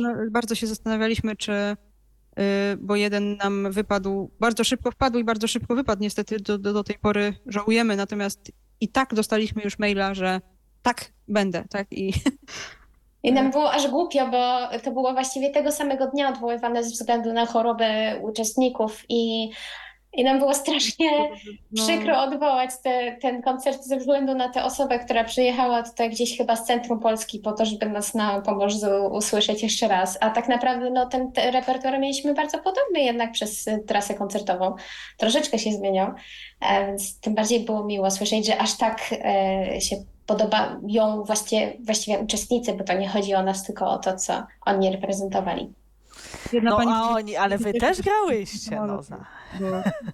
No tak, tak, my też, ale, ale no, mieliśmy mnóstwo osób wokół siebie oprócz nas, które y, wsparły cel, za co dziękujemy serdecznie jeszcze raz. Mhm. Tak, to, to może jest też dobry moment, żeby powiedzieć chociaż, to jest mnóstwo tematów, zanim można rozmawiać, ale żeby chociaż też wspomnieć o, o wolontariuszach fundacji, bo to nie tylko przy ścieżce do Betlejem, ale i przy, przy 3D i też przy, przy różnych innych waszych działaniach, że jest też, macie, tak, oczywiście jesteście w dużej mierze bardzo samowystarczalni i mnóstwo rzeczy robicie sami, ale, ale jest też to wsparcie, no i myślę, że też warto ich wspomnieć teraz. Tak, tak. Myślę, że naszych... to też połączy z Zapytaj Niewidomego, tak. bo ludzie nas pytają o nich również, więc chętnie powiemy. Naszych wolontariuszy jest aktywnych y, takich na stałe trzech. E, takich, A. o których możemy, właściwie to, no dobrze, czterech tak naprawdę, bo to jakby trudno określić, e, bo, bo jakby mm, trzech pracuje rzeczywiście z nami ciągle, czy to nad grafiką, czy nad drukiem 3D e, głównie nad projektowaniem, ale też e, przy, przy drukarkach też pomagają. E, natomiast e, jest e, wielu takich, którzy pomagają mniej lub bardziej tymczasowo. I to jest troszeczkę tak, że my, znając ich dyspozycyjność i swoje potrzeby, możemy zawsze do nich napisać i, i skonsultować, czy jest taka możliwość, żeby żeby w danej sytuacji pomóc. I to, to jest troszeczkę tak, że jak mamy coś tutaj w pobliżu centrum, no to pytamy jednej osoby, jak mamy coś w pobliżu Pomorza, to innej osoby i to jest takie przemiłe, że e, że zawsze możemy na kogoś liczyć e, i też poznaliśmy nowe osoby, e, które dołączyły do naszej takiej bazy, takich dobrych serduch. O, to wspaniale. I są też z tego, co wiem, wśród wolontariuszy panowie, także, yy, także pan Głównie prezes jest rodzynkiem. O, to to jest ciekawe, Tak. bo zwykle panie są głównie To wolontariuszkami. znaczy wśród Ale- tych A nie to na APS-ie. Pozdrawiam moją grupę ze studiów, która mnie wytrzymuje, jak piszę do każdej dziewczyny z osobna, słuchajcie, jutro y, o 14 w- pod Pałacem Kultury, jakby któraś tam y, na przykład, to, to by było świetnie i wszyscy, no jestem poza Warszawą, albo no bardzo chętnie i na, na przykład ostatnio była taka sytuacja, że faktycznie znalazłam kogoś na ostatnią chwilę, starałam się znaleźć, bo i dziękuję wam dziewczynom to jeszcze bardziej za to, że, że y, Mam, Moje, nawet chodzi, moje pytanie o 23. Jak mieliśmy konferencję na APS-ie, to nagle mi się znalazło 12 osób, które y, chciało podawać kawę. Więc bardzo- jeżeli chodzi o panów, to wspominam o stałych wolontariuszach. Tych, tak, tak, którzy, no, stali którzy pracują cały czas z nami, to jest ich trzech, y, trzech panów. Także właściwie się wyrównuje, można powiedzieć. Nawet jest lekka, tak, lekka przewaga jest super. mężczyzn w tym momencie, bo y, no, z nimi utrzymujemy stały kontakt, mamy swoje grupy z, jakieś takie konsultacyjne też, więc y, oni też prawie jak, jak, jak u nas w zarządzie. Tak, pan, prezes nie jest rodzynkiem, ale to może panowie tak ciągną, bo jest ty- tyle sympatycznych panie z fundacji i dlatego to panowie tak przyciągają no, pan. Trudno jednoznacznie stwierdzić, ponieważ oni są związani z, nasi, na- z naszymi rodzinami, przepraszam bardzo, więc nie wiem, czy to można w tych kategoriach rozpatrywać. No na przykład jednym z wolontariuszy, jak wspomniałam, jest mój brat, który nadal nam O, pomaga. pozdrawiamy bardzo. Ja, ja pozdrawiam szczególnie, bo znam od takiego ma- małego Rafałka, a teraz jest poważnym panem Rafałem. Teraz No, już obronił tak. inżynierkę z mechaniki i budowy maszyn po angielsku i jego kręgiem zainteresowań jest druk 3D i w pewnej mierze my dzięki niemu, a w dużej mierze on, on dzięki nam e, mógł się dalej rozwijać, bo jednak posiadanie drukarki w domu ma pewne e, plusy. E, Choć dużo minusów, to pewne plusy też. To y, skoro tak wspomniałaś o tej drukarce, to jeszcze i tu cały czas temat na- nam się wydruków przewija i jest kolejny komentarz, tym razem od Joanny. Dołączam perspektywy osoby widzącej. Owszem, wasze gry są bardzo ładne, a szachy w szczególności. E, Szachy to jest takie małe arcydzieło i tutaj musimy przyznać, że włączył się nasz wolontariusz z kolei Kamil. Także pozdrawiamy Kamila. E, On myślę, że teraz nas nie słucha, ale e, na przyszłość pozdrawiamy Kamila, który pomógł w projektowaniu pionków. E, Bo to była raczej kwestia kosmetyczna, to by zajęło bardzo dużo czasu i też e, łatwiej jednak jest osobie widzącej projektować, a on powiedział, że akurat ma czas i co mógłby dla nas zrobić. To było bardzo miłe z jego strony, więc te pionki nam zaprojektował. E, Sama koncepcja jest nasza, ale, ale, mm, ale jakby estetyka jest jego dziełem. To teraz przejdziemy do tego, od czego, od czego się zaczął pomysł na naszą rozmowę, czyli do zapytań niewidomego, bo to jest no jakby wie, wiele działań prowadnicy jest y, jakby ukierunkowanych właśnie na dostępność, na dostępność y, gier, na y, to, żeby instytucje użytku publicznego, użytku publicznego były dostępne dla osób niewidomych. A teraz coś, co robicie dla, dla widzących o niewidomych. To Maja teraz, tak, jako, jako inicjatorka razem, razem z Moniką, tak? Tak jest. Pozdraw, tak. tak, pozdrawiamy Monikę też bardzo. Pozdrawiam Monikę. Pozdrawiam Monikę, bo y, ona mi pisze, a ja poprawiam albo odwrotnie. E, bardzo się musimy tu wspierać w tej współpracy, ale też oczywiście konsultujemy, o czym zaraz powiem. Zapytaj niewidomego to był taki, teraz to już jest taki nasz hashtag, y, który sobie również na naszych mediach y, społecznościowych funkcjonuje. Y, Polegało to na tym, że w pewnym momencie wymyśliliśmy taki projekt, że stworzymy formularz, w którym każdy będzie mógł wpisać imię, jakby jakoś się podpisać i zadać nam konkretne pytanie na temat osób niewidomych i ich życia. Też dlatego, że nie każdy ma kontakt z osobami niewidomymi, ale też dlatego, że czasami nie chce się, je- jak się okazało, potem faktycznie słusznie pomyśleliśmy, nie zawsze chce ich o to pytać, bo na przykład y, dobrze ich nie zna, albo jeszcze się boi, e, bo tak też bywa, albo dopiero chce poznać i chce wiedzieć, jak się zachować. I może to zrobić wcześniej. I bardzo się cieszymy, że ludzie chcą z tego korzystać, dlatego że bardzo często słyszymy, może nie, że argument, ale no taką opinię, że nie, nie, nie podszedłem, bo nie wiedziałem, jak się zachować.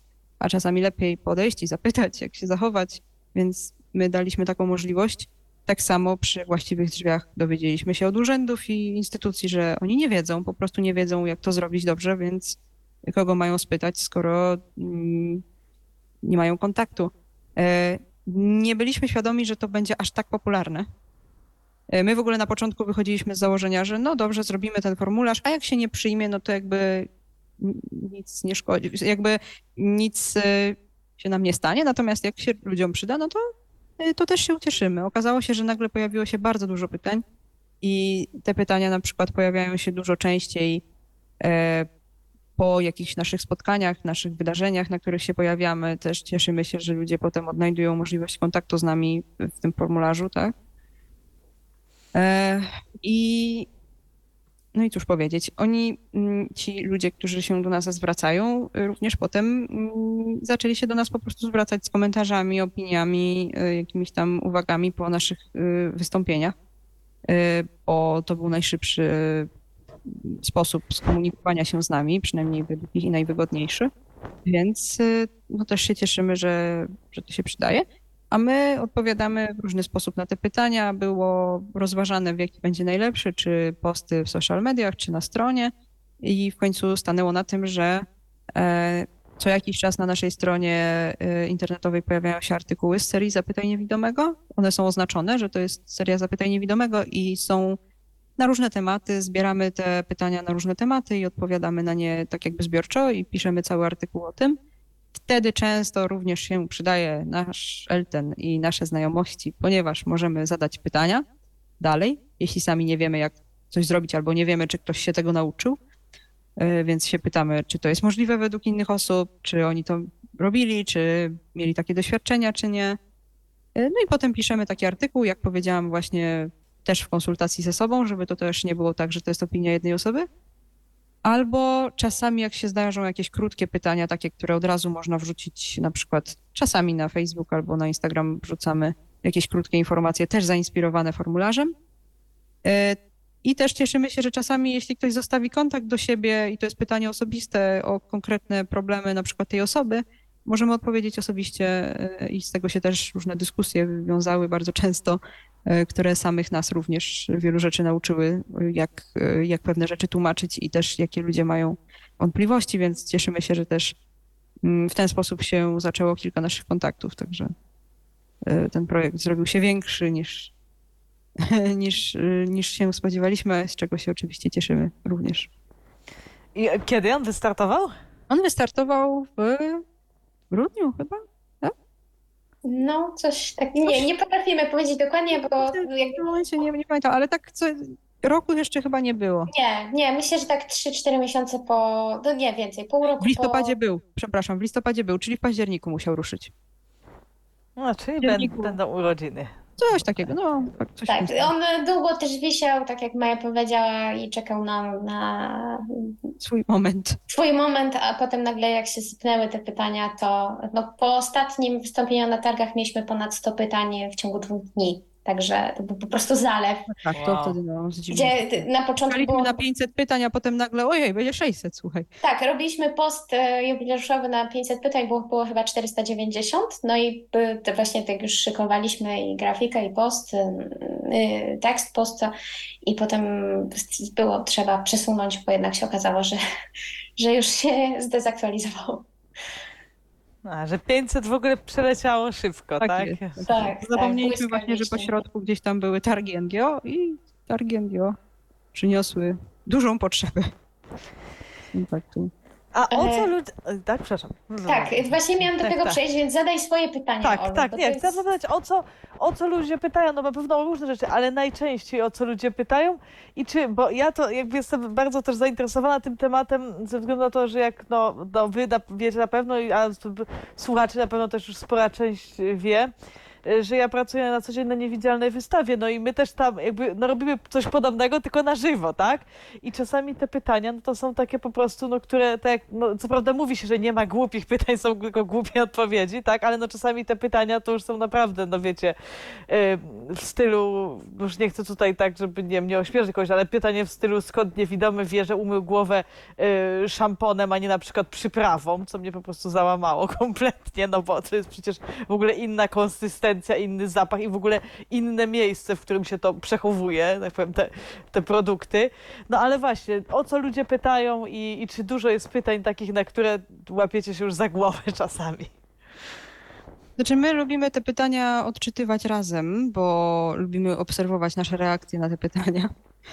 E, Od razu chcę powiedzieć, że oczywiście nie ma głupich pytań. E, Mogą być pytania, które są zadane w interesujący sposób, do których zaraz przejdę również. No oczywiście na początku się zaczynało od pytań takich, których my się też spodziewaliśmy, bo każdy z nas myślę, że parę razy je usłyszał. To były pytania o to, jak się poruszamy, skąd wiemy, gdzie co jest dosłownie, w sensie na przykład w domu, gdzie coś tam odstawiliśmy, co jakby rozumiem, że nie jest do końca do wyobrażenia w momencie, kiedy ktoś to od razu widzi i ludzie mają, ludzie są przerażeni tym, że my, dla nich to jest 80% bodźców ponad, a, no, a dla nas 100% bodźców to jest bez wzroku, więc my sobie z tym radzimy lepiej. Natomiast jeśli ktoś widzi i nagle wyobrazi sobie, że nie widzi nic, no to zaczyna się zastanawiać, jak zrobić cokolwiek, więc To dostajemy... jest taki syndrom niewidzialnej wystawy swoją drogą. Troszeczkę tak, że, że nagle jest, y, no jeśli to jest takie trudne, to jak my sobie z tym radzimy? Jak sobie, jak się poruszamy? Skąd wiemy, gdzie co jest? E, Czy niewidomi śnią? Y, Czy niewidomi mają łzy? To mi się zawsze podoba pytanie. Czy niewidomi płaczą? W sensie, czy mają łzy? I Y, Padło bardzo ciekawe pytanie, dwuznaczne, czy niewidomi mogą czytać. mogą. I teraz, teraz powstaje pytanie, czy chodziło ogólnie o pytanie o czytanie, czy na przykład o Braille'a albo o czarnodruk, no bo teraz nie wiemy, jak odpowiedzieć, bo jeżeli tak ogólnie, no to to pytanie jest troszkę mm, no, specyficzne i jakby zdziwiło nas bardzo, ale no też zastanawiam się, czy nie chodziło może o to, że jednak jako, w jakiś sposób ten czarnodruk może jakoś gdzieś tam albo Ktoś się dosłownie zapytał, sposób... czy jest wyczuwalny, więc możliwe, że A ktoś... tak, czy, czy czarnodruk jest wyczuwalny? Też pa, padło takie pytanie. Mm, Czy możemy sobie dotknąć litery i tych... O, przepraszam, moja wina, no. To E, to bardzo mm, przepraszam. Maja aktualizuje bazę danych, jak widzę, żeby przygotować się na następne pytania. Ja E, zrobię tak, żeby już tak nie było. Czy mogę tak zrobić? Tak, oczywiście. E, tak, więc y, może ja pociągnę temat, póki Maja aktualizuje bazę danych. E, padło pytanie, oczywiście na początku padały pytania, kto nam pomaga z fundacją, e, bo istnieje powszechne przekonanie, że fundację to. prowadzimy e, Już zaktualizowane, przepraszam. czyjąś pomocą, tak? Czyli, czyli że ona jest niby nasza, ale jednak e, no, padały takie pytania w stylu e, kto nam mówi, gdzie mamy podpisać papiery, Gdzie to nie? Kto nam mówi co mamy co pod... podpisać. Konkretnie było pytanie, Tak. co mamy podpisać, E, więc my, no pan prezes, ale potem nam się przypomniał, aha, okej, to, to, to było pytanie takie... Takie troszkę no, na zasadzie, że no dobrze, macie tam fundację, mówicie, że wasza, ale no, tak naprawdę to kto ją prowadzi, bo nie wy. Więc i takie pytania No też tak, padały tak. na początku. E, ba, bardzo dużo. ulubionym z pierwszych pytań było, czy niewidomi mogą robić takie różne rzeczy, tak było napisane na początku i ja mówię, o, no to ciekawe. I potem było, e, czyli na przykład głosować albo mieć konto w banku. I e, wtedy pamiętam, że moja przyjaciółka powiedziała, że no okej, może, może im chodzi o to, że czy to jest możliwe, w sensie, no właśnie, żeby założyć konto, to trzeba czytać dużo, um, umowy podpisywać, ale nie. Ja się specjalnie wróciłam do tego pytania i tam było, czy mogą, w sensie prawnie, czy mają prawo do A. takich rzeczy. Więc tu nas zaskoczyło, że faktycznie e, nie zawsze jest wiadomo, że no my jesteśmy pełnoprawnymi obywatelami na papierze przynajmniej, więc e, to nie jest tak, że my na przykład nie mamy praw wyborczych albo nie mamy, nie jesteśmy samodzielni, no nie jesteśmy ludźmi ubezwłasnowolnionymi, a w tym pytaniu e, wyglądało to troszkę tak, jakby faktycznie potrzebowalibyśmy jakiegoś poświadczenia za nas. E, Co jest dosyć przykre, to fakt, że w niektórych sytuacjach faktycznie potrzebujemy, więc y, nie jest ono wcale takie nietrafione, jakby się wydawało. Z drugiej Mm, strony. Tak, padało też dużo pytań o, e, o to, właśnie no, no jeszcze nawiązując e, do, do tego, kto nam każe podpisywać papiery, e, takie bardzo skierowane właśnie na mm, opiekę nad nami, wszelkiego rodzaju. No, kto nam mówi, jak się ubrać, e, kto nam czyta. to też Możesz powtórzyć, Maju? Kto nam kazał się tak ubrać też było Tak, pytanie. tak, tak. Kto nam kazał się tak ubrać i tak dalej. E, I stąd powstało y, bardzo silny nacisk kładziemy na rozróżnienie opiekuna i przewodnika albo asystenta, albo wolontariusza, który nam pomaga, e, bo też dużo padło takich, takich właściwie stwierdzeń, że e, nie możemy udawać, że nie mamy opiekunów, ponieważ niewidomy nigdy nie będzie w stanie być w pełni niezależny i zawsze będzie tej opieki potrzebować od kogoś. E, No i tutaj padały te pytania często ze strony rodziców, którzy mieli niewidome dziecko, czasami właśnie rodziny, czasami też tych pedagogów, którzy się niewidomymi opiekowali i padały pytania, że e, musimy mieć opiekunów, ponieważ nigdy nie będziemy w pełni e, niezależni, nie będziemy żyć w pełni samodzielnie, zawsze jakiejś pomocy będziemy potrzebować. E, I stąd naciskamy na rozróżnienie opiekuna, który rzeczywiście pełni opiekę, czyli do pewnego stopnia e, jakby os osoba podopieczny jest ubezwłasnowolniony, bo nie może podejmować pewnych decyzji, tak jak na przykład opiekun wycieczki e, szkolnej, tak? Nakazuje coś i ten, ten nakaz jest, musi być respektowany. Nie zawsze jest, ale to już inna sprawa. A na przykład przewodnika albo właśnie asystenta, który jest oczami naszymi. I tak naprawdę no, to już jest tak szeroki temat, że można o nim całą osobną audy- audycję zrobić, a i tak się go nie wyczerpie. Ale właśnie chodzi o to, żeby on nam pomagał e, zobaczyć świat, a nie go nam e, kreował. Tak, bo to trzeba właśnie, właśnie to jest niestety też te- cały czas ta nomenklatura. Trzeba rozróżnić, że to jest opiekun, a przewodnik i asystent. No to, to jest dokładnie to. To opowiem też anegdotę, jeżeli pozwolicie, w ramach przerywnika. Oczywiście. E, Znaczy nie, nie przerywnika, żebyście mogły sobie odpocząć chwilę głosy wasze. E, moja przyjaciółka Asia, którą pozdrawiam serdecznie. E, Ona ma, to jest taka osoba, która ma zawsze bardzo trafne riposty od razu. Bo wiecie, że często ktoś coś wam powie, coś was zapyta i człowiek potem sobie się, a przecież mogłam powiedzieć tak i tak i to by było takie, ale to przychodzi dopiero gdzieś tam ta refleksja po czasie. Ona ma od razu, z miejsca. I opowiadała też, jest osobą niewidomą. Opowiadała, że kiedyś szła sobie, nie wiem czy akurat to jest z białą laską, czy z psem, z psem przewodnikiem, ona też się porusza z psem przewodnikiem. I jakaś kobieta do niej podeszła i powiedziała, o, a gdzie pani opieka? Na co Asia bez zastanowienia y, y, odpowiedziała, no najczęściej to w piekarniku. I z tym nie wiem, co ta Wow. pani sobie pomyślała, ale ale to było niesamowite. Ja mówię, że tobie to od razu przyszło do głowy.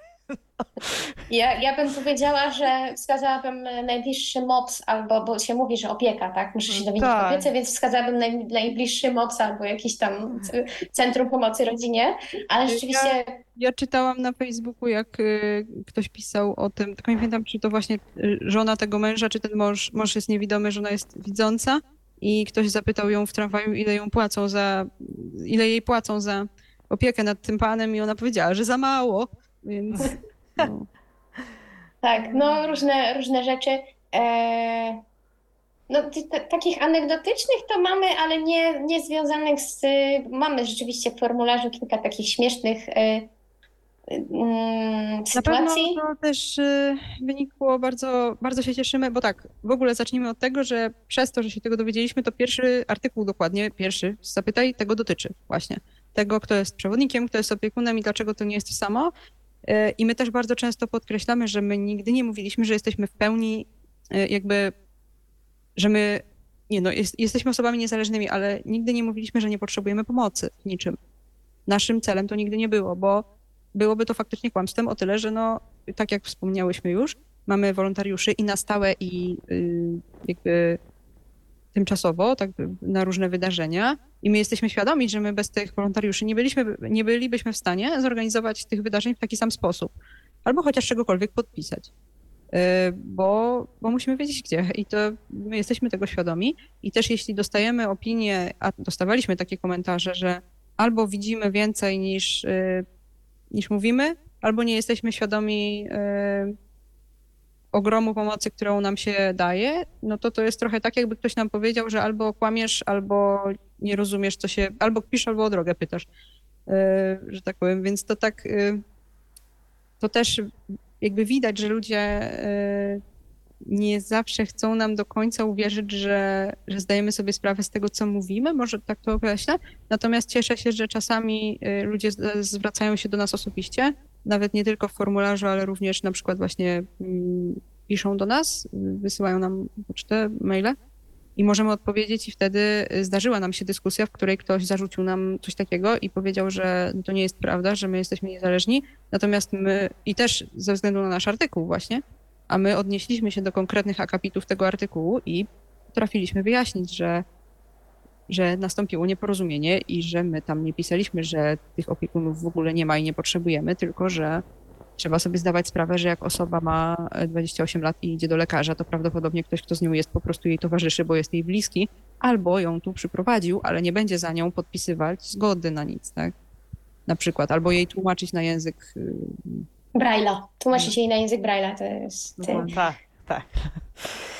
E, Tak, ale to jest niestety to, wiecie, z czym ja się też często spotykam na wystawie i to jest chyba dla mnie jakby najtrudniejszy taki zawsze moment w tej pracy, że ja czasem oprowadzam grupę i fajnie mi się z nimi rozmawia i są ciekawe pytania, po czym jakby ja wychodzę i po tym, co jakby wychodzimy i po tym, po, po ich komentarzach ja już widzę, że, że to jest na zasadzie, że no dobra, tam pani nam to opowiedziała, ale my i tak swoje wiemy. My i tak wiemy, że niewidomy musi mieć opiekę, my i tak wiemy, że niewidomy sobie nie poradzi i tak dalej. Wiecie, że jakby mimo tego, mimo tego, że się odpowie na te pytania, że oni, no, y, mnie też jeszcze tam dodatkowo widzą, tak, bo po wyjściu jest też ta część widzialna, kiedy też tam opowiadamy o sprzętach różnych, no, czy, czy tak jak was nawet widzę, właśnie mówicie na, gdzieś na, na, na jakichś targach, czy na jakichś spotkaniach i to jest, że mimo to, że mają jakiś tam żywy dowód, to, to i tak, że ludzie nie potrafią tych barier w swoich głowach przełamać. To jest Ej, takie smutne. Znaczy, tak, to- potrafią, tak? To, nie To, mówię, to jest bardzo ciekawe, e, Olu, co mówisz, ponieważ też spotkaliśmy się z taką postawą i ona jest bardzo przykra i w tym momencie nie chcemy w żaden sposób e, jakby mm, e, szufladkować, e, dlatego bardzo starannie staram się do, dobierać słowa w tym momencie. E, Natomiast też spotykamy się z, tak, z takimi komentarzami, że właśnie tak jak powiedziała Maja, to, to nas bardzo rozbawiło. To była właśnie anegdota swego rodzaju, że e, ktoś jakby chyba myślał, że my widzimy. I, nie, I powiedział, że nie zdajemy sobie sprawy, jak to jest być osobą niewidomą i jak możemy tak pisać i A w tak, tak ogóle. było też tak, że nie, E, i my tak- jesteście słabowidzący, zamknijcie oczy i się zastanówcie, jak to Tak, jest prawda. zamknijcie pewnego dnia oczy i się zastanówcie, jak to jest nie widzieć, a potem zastanówcie się, co piszecie. I my takie, mieliśmy takie, przy, przy, takie tak, taką reakcję, że ta, ta osoba, która zadała pytanie, w ogóle nie spojrzała na stronę, na której zadaje pytanie tak naprawdę, bo nie wie, kim my jesteśmy i nie wie, jaką działalność prowadzimy. No i tutaj e, często właśnie padają takie mm, stwierdzenia, że ja pracuję z osobami niewidomymi i wiem, że niewidomi tak nie robią. W sensie, że, że wy się mylicie. I, no i my, to, to jest tylko nasza obserwacja, ale odnosimy takie trochę wrażenie, że ta osoba chce nam pokazać, że my się nie znamy. Tylko powstaje pytanie, czy naprawdę osoba niewidoma nie zna się na byciu osobą niewidomą?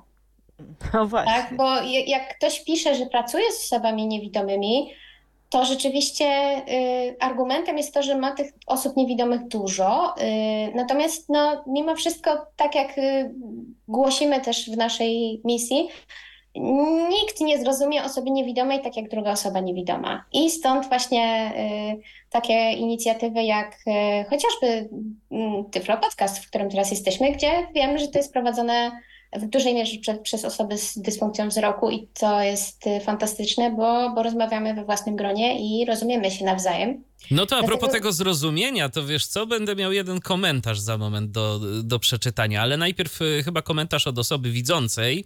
Y, Joanna napisała, spotkaliśmy się na targach NGO w Kielcach i przyznaję, wolontariuszka zrobiła na mnie tam ogromne wrażenie. Państwo oczywiście też y, prezentowane modele, absolutnie, ale tak zaangażowani wolontariusze to ogromny skarb i tego gratuluję.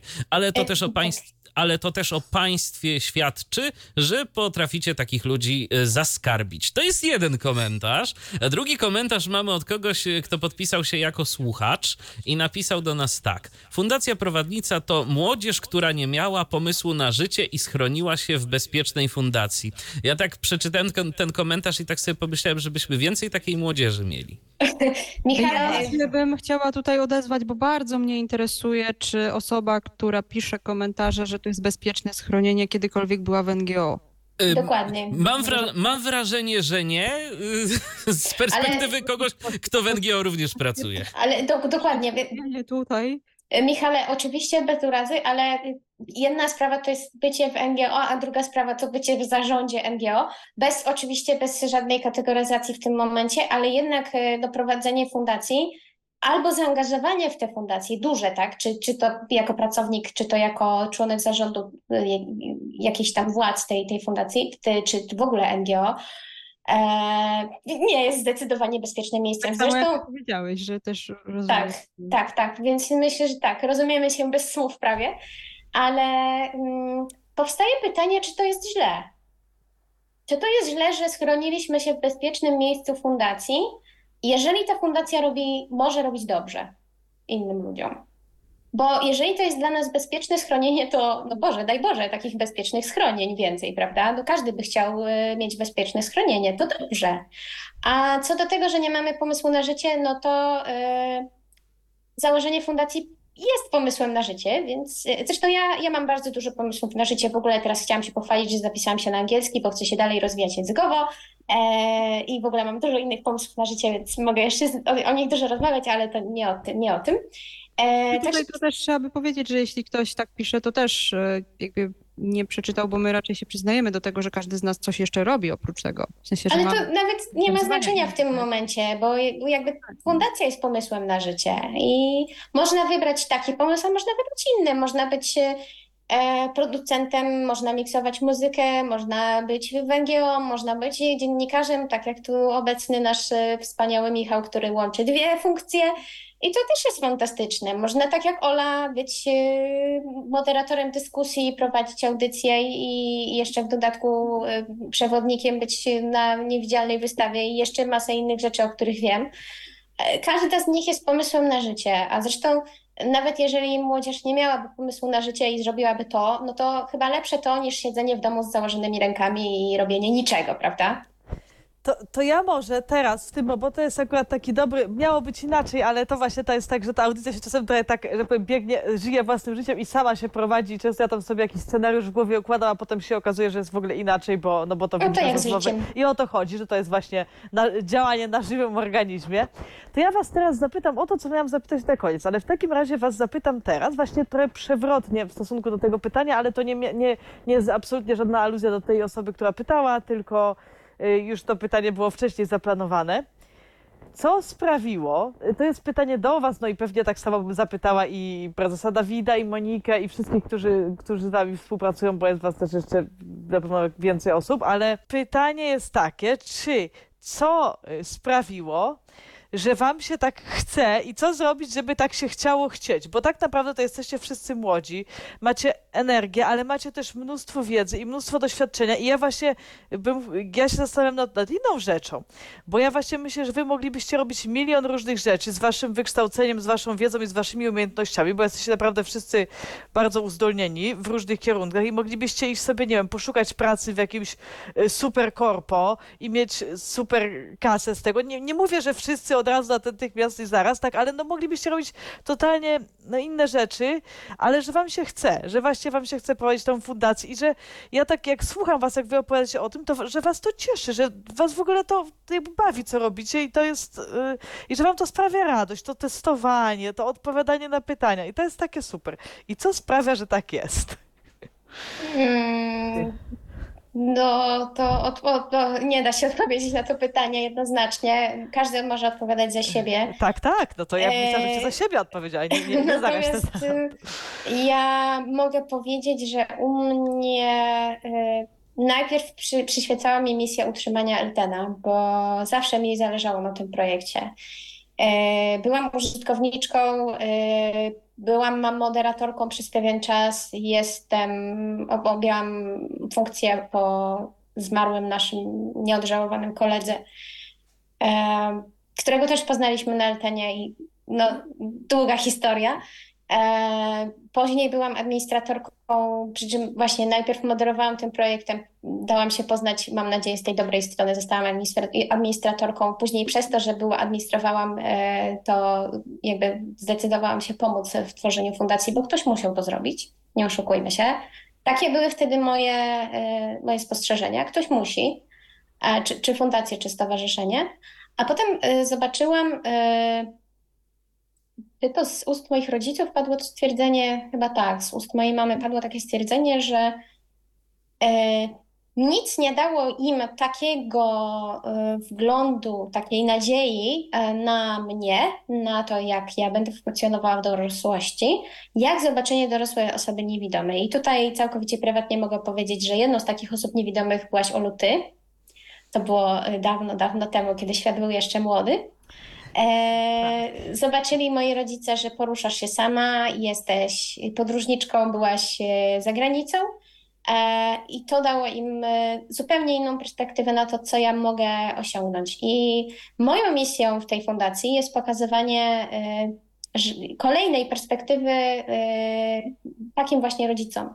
I w naszym formularzu zapytań niewidomego takich pytań, takich stwierdzeń było mnóstwo. Y, nie chcę powiedzieć, że od groma, bo to jest kolokwializm, ale było ich naprawdę mnóstwo y, po spotkaniach z rodzicami, że y, dziękujemy za to, że byliście z nami i byliście autentyczni i byliście niewidomi właśnie, bo takie wystąpienia różnych organizacji są niesamowicie ważne, osób widzących mam tutaj na myśli, E, natomiast, tak jak już wielokrotnie po powiedziałam, niewidomy jest żywym przykładem, jest e, dowodem. Tu masz przed oczami, jak to może kiedyś wyglądać. I ja sobie zdałam sprawę, że to, w jaki sposób moi rodzice wykształcili w sobie e, pewnego, pewnego rodzaju tolerancję na moje wybory, było wynikiem spotkań z dorosłymi osobami niewidomymi bo e, innych przykładów moi rodzice, moja rodzina na ten, na ten czas nie mogła mieć. Nie było instruktarzy. To, było, to były jeszcze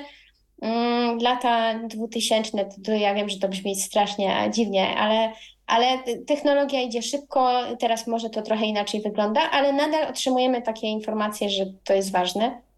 I to jest właśnie moja też misja, żeby Mm, powoli, powolutku te ograniczenia, czy w naszych głowach, czy na zewnątrz, w jakiś sposób przekraczać. I ja sobie zdaję w pełni sprawę z tego, że nie przekroczę sama wszystkich ograniczeń tej fundacji, że będę gryzła mur zębami, ale całego nie przegryzę. Y, mogę skruszyć zaprawę, ale później przyjdą po mnie inni e, i to zrobią. I takie też stwierdzenie padło w formularzu, że jesteśmy naiwni, że e, jesteśmy jeszcze młodzi, życie nas nauczy, życie nas przeszkoli. E, I, i, I, jeszcze pamiętam takie, takie stwierdzenie, chyba nie w formularzu, ale kiedyś gdzieś padło, że za 20 lat przyjdzie kolejna organizacja, tak samo naiwna, tak samo infantylna i będzie próbowała zmieniać świat. I ja właśnie na to czekam. Czekam na ten moment, kiedy za 20 lat przyjdzie ktoś po mnie i powie: Słuchaj, ale Twoje poglądy są totalnie e, przestarzałe. To już można inaczej zrobić. I ja wtedy będę wiedziała, że kolejne pokolenie niewidomych jest no, takie, jak być powinno, czyli pełne tego entuzjazmu, pełne e, kreatywności. Jeszcze tylko powiem, że to nie jest tak, że zawsze się chce. Jak się, jak się słyszy. Mm, ja też chciałam powiedzieć, taką... że często dostawaliśmy informacje nawet przy ścieżce, że tacy aktywni ludzie, i ja to o aktywnych ludziach słyszałam o siódmej rano, w momencie, kiedy po prostu nie miałam jeszcze nic zrobione. Wiedziałam, że wychodzę za pół godziny. Wiedziałam, że naprawdę dzisiaj nie chcę wyjść. A ja myślałam, że aktywni ludzie, bo to też trzeba podkreślić, że, bo ja też powiem pewnie coś o tym, czego mi się chce, natomiast wiem, że po prostu my też jesteśmy świadomi, że zwłaszcza w tym bezpiecznym strojeniu fundacji, naprawdę są takie dni, kiedy się nie chce. Kiedy słyszymy, że jesteśmy dziećmi, nierozumiejącymi nic o tym, jak my sami żyjemy od 20 lat i że na pewno mamy z tego mnóstwo pieniędzy. To słyszymy w momencie, kiedy zastanawiamy się, czy nam starczy w ogóle do na coś tam w życiu tak. fundacji. Więc to wtedy faktycznie nie chce się i trzeba wtedy pomyśleć o tym, co tak naprawdę, że to faktycznie pomaga ludziom to tak jak Julita mówiła, a też, że to się od tego zaczęło, że tak naprawdę Dawid, y, prezes nasz, który zaczął pisać program swój, ten pierwszy jak miał 14 lat i faktycznie on by mógł ze swoim wykształceniem w tym momencie mieć pracę, myślę, w wielu miejscach, tylko że on zawsze chciał robić też coś dla niewidomych. I tak było i my też chcieliśmy to wtedy wesprzeć. I to była już wtedy pewnego rodzaju misja pod tytułem OK, jest jakiś fajny projekt jeden, możliwe, że będzie więcej, no potem się okazało, że właśnie jest więcej, bo druk 3D i tak dalej. Trzeba to, to, trzeba to zrobić, trzeba uzyskać jakieś nie tylko środki, ale też moce przerobowe, żeby to się w ogóle dało pociągnąć dalej, dlatego myślę, że to No, mi się nie chce, zwłaszcza jak słyszę, czytam w formularzu stwierdzenia właśnie takie, że niewidomy nigdy nie będzie. y, I to w, w kontekście wyglądu padło takie stwierdzenie bardzo przykre. Mm, Zastanawiam się, z jakich y, wynikało obserwacji, e, że kobieta, że ja nie zacytuję teraz, ale wynikało z tego, że y, niewidoma nie jest kobietą, bo kobiety się jakoś tam ubierają, jakoś tam specjalnie i, i przez to są, i to, to są kobiety. E, Żałuję, że teraz nie mam dostępu do tego. do tej Ja mam, ja mam na przykład takie, że ja też nie będę cytować, bo, y, bo nie chcę czytać y, w, w całości, natomiast było, że zastanawiają się ludzie, czemu nam zależy na y, zakładaniu konkretnych ubrań i konkretnych butów, bo widzące kobiety robią to, żeby się dopasować do etykiety, poczuć się bardziej kobieco albo zaimponować, ale ta osoba nie rozumie, po co to jest osobom niewidomym, bo przecież to jest tylko ryzyko jakieś tam y, Tak, i, i, oso, i niewidomy, nie, i to, no, po, prostu Że nie uderzyło. potrzebujemy, że tak jakby właśnie Tak, to że, że przecież my nie będziemy ale takie to przecież kobiece. kobiet niewidomych przecież y, chcą się poczuć kobieco, ale przecież to nie dotyczy niewidomych. I Tak. w momencie, i- kiedy my się z tym spotykamy i to jest kolejny z kolei komentarz jakiś tam y, taki, to jeszcze jesteśmy w stanie sobie z tym poradzić. Natomiast jeśli ktoś wchodzi w dorosłość i ma mnóstwo, może mieć przynajmniej mnóstwo kompleksów, mnóstwo niepewności i jeszcze dodamy mu coś takiego, że no, ale i tak na ciebie nie spojrzą, no to e, jakby trudno jest potem nauczyć się, że, że nie do końca, że może to nie jest jedyny moment i jedyna możliwość, która jest. Nawet jeśli teraz, w tym momencie mamy taką opinię, to nie zawsze i nie wszędzie tak jest. I tak samo my nie negujemy opinii ludzi, którzy na przykład pracują z niewidomymi, tylko trzeba pamiętać o tym, że no, oni też pracują z różnymi ludźmi. My też możemy mieć inne obserwacje niż tamci ludzie i to ani nie jest ich wina, ale no nasza też nie. Dlatego Że Jedyną naszą właściwie pro, prośbą jest y, to, e, żeby, której nie mamy za bardzo jak wyrazić, bo, bo odpowiadamy dość zdrowo na te pytania, e, żeby używać takiego bardziej języka, nazwijmy go inkluzywnym stylu, no osoby, z którymi miałam, miałem do czynienia, zachowują się w ten i w ten sposób. Bo y, nawet z, perspektywy psychologii stwierdzenia nigdy, zawsze, powinny, muszą, możesz, nie możesz i tak dalej, e, są bardzo niszczące. I no to już jest, to, to już nie ja wymyśliłam, tylko e, psychologia szeroko pojęta. E, dlatego ważne jest, tak samo my też piszemy, że z naszych obserwacji wynika to i to. E, my e, odnosimy wrażenie, że to i to. I to jest bardzo ważne, żeby, żeby tak właśnie siebie określać, bo nie ma, nie ma dwóch jednakowych osób niewidomych. Zresztą w ogóle nie ma dwóch jednakowych osób, a niewidomi to już w ogóle jest wolna amerykanka pod tym względem. Każdy jest inny tak naprawdę. Tak, to jest y, wa- właśnie bardzo dużo. Teraz mam natłok, natłok myśli po tym całym mieście, ale może zacznę od tego właśnie, co, co ostatnio było, że rzeczywiście to jest tak, że mm, no, znaczy to, to jest w ogóle oczywistość, że każdy niewidomy jest inny. I ja zawsze to powtarzam moim gościom na wystawie. Jak oni mnie pytają, a jak niewidomi coś tam, na przykład jak niewidomi, nie wiem, gotują, albo sprzątają, albo no cokolwiek, jak niewidomi coś. Ja mówię, ja wam nie powiem jak niewidomi, bo ja nie znam wszystkich niewidomych świata. Ja wam mogę powiedzieć, jak ja to robię, ewentualnie moi znajomi, z którymi mam kontakt, tak? Bo, no bo nie ma to coś takiego, że jak, że niewidomi. Tak, ale to są to, co właśnie mówi, mówiliście o tych komentarzach. Są dwie takie, dla mnie jakby w tej całej takim właśnie w całym pozytywnym tym przekazie tego, co robicie i całej tej waszej energii, ale jakby takie mam dwa też smutne wnioski z tej rozmowy, nie dotyczące oczywiście Fundacji Prowadnica, tylko dotyczące e, tego, o czym tu mówimy. Jeden smutny wniosek to jest taki, że się tak strasznie... Mm, y, no, że się hamuje młodzież, że właśnie no, komentarzami, no wy akurat jesteście już y, w tej chwili na etapie takim, e, no, że wy już się nie dacie zbić z pantałyku, tak powiem kolokwialnie, i się wybić z tego, co robicie, bo wiecie, że to jest fajne, dobre, potrzebne, pożyteczne. Tak, wiadomo, że czasem się nie chce, bo każdemu się czasem nie chce, ale myślę, że nie dacie się z tego wybić yy, i sprowadzić z tej fajnej drogi. Natomiast to jest smutne, że starsze pokolenie tak podcina młodym skrzydła. Yy, To jest jedna, jedna rzecz. A druga Ja, rzecz... ja tylko wtrącę, że to jest y, często troszkę, przepraszam, że to powiem, ale oczywiście to jest moja obserwacja, tak jak podkreślam, że to jest ważne, że to jest zazdrości też. W sensie, że dużo osób już nie ma tej siły, albo jej może nigdy nie miało, albo nie miało jak jej zdobyć i to jest taka zazdrość, że, że się komuś jeszcze chce. Albo w drugą stronę właśnie chce i by- by- było w takim środowisku, w którym e, y, tego się nie dało zrobić z innych powodów. My na przykład dostaliśmy kiedyś bardzo miły list, bardzo miły komentarz, długi w formularzu od y, też pani y, tyflopedagog, nie, nie wspomnę kto, chociaż podejrzewam, ale e, z, z pewnego ośrodka, która nam wyjaśniła, że ona się cieszy, że to robimy, mimo że ona jest w stanie nam powiedzieć, dlaczego pewnych rzeczy się nawet w takich ośrodkach nie wdroży, bo po prostu nie ma na to czasu, na przykład, albo jest za mało godzin, albo że spotyka się z oporem na, na jakby i, i ludzie nie chcą i też nam jakby wyjaśniła. Natomiast bardzo było dla nas miłe to, że ona nie negowała tego, co my robimy, tylko powiedziała dlaczego. Czasami faktycznie może być z tym problem, natomiast rozmawiać z nami i powiedzieć, w mojej opinii jest inaczej, w mojej opinii jest to trudno zrobić, jest zupełnie czymś innym niż powiedzieć, no generalnie to nie wiecie, jak, jak to robić, na pewno, bo tak.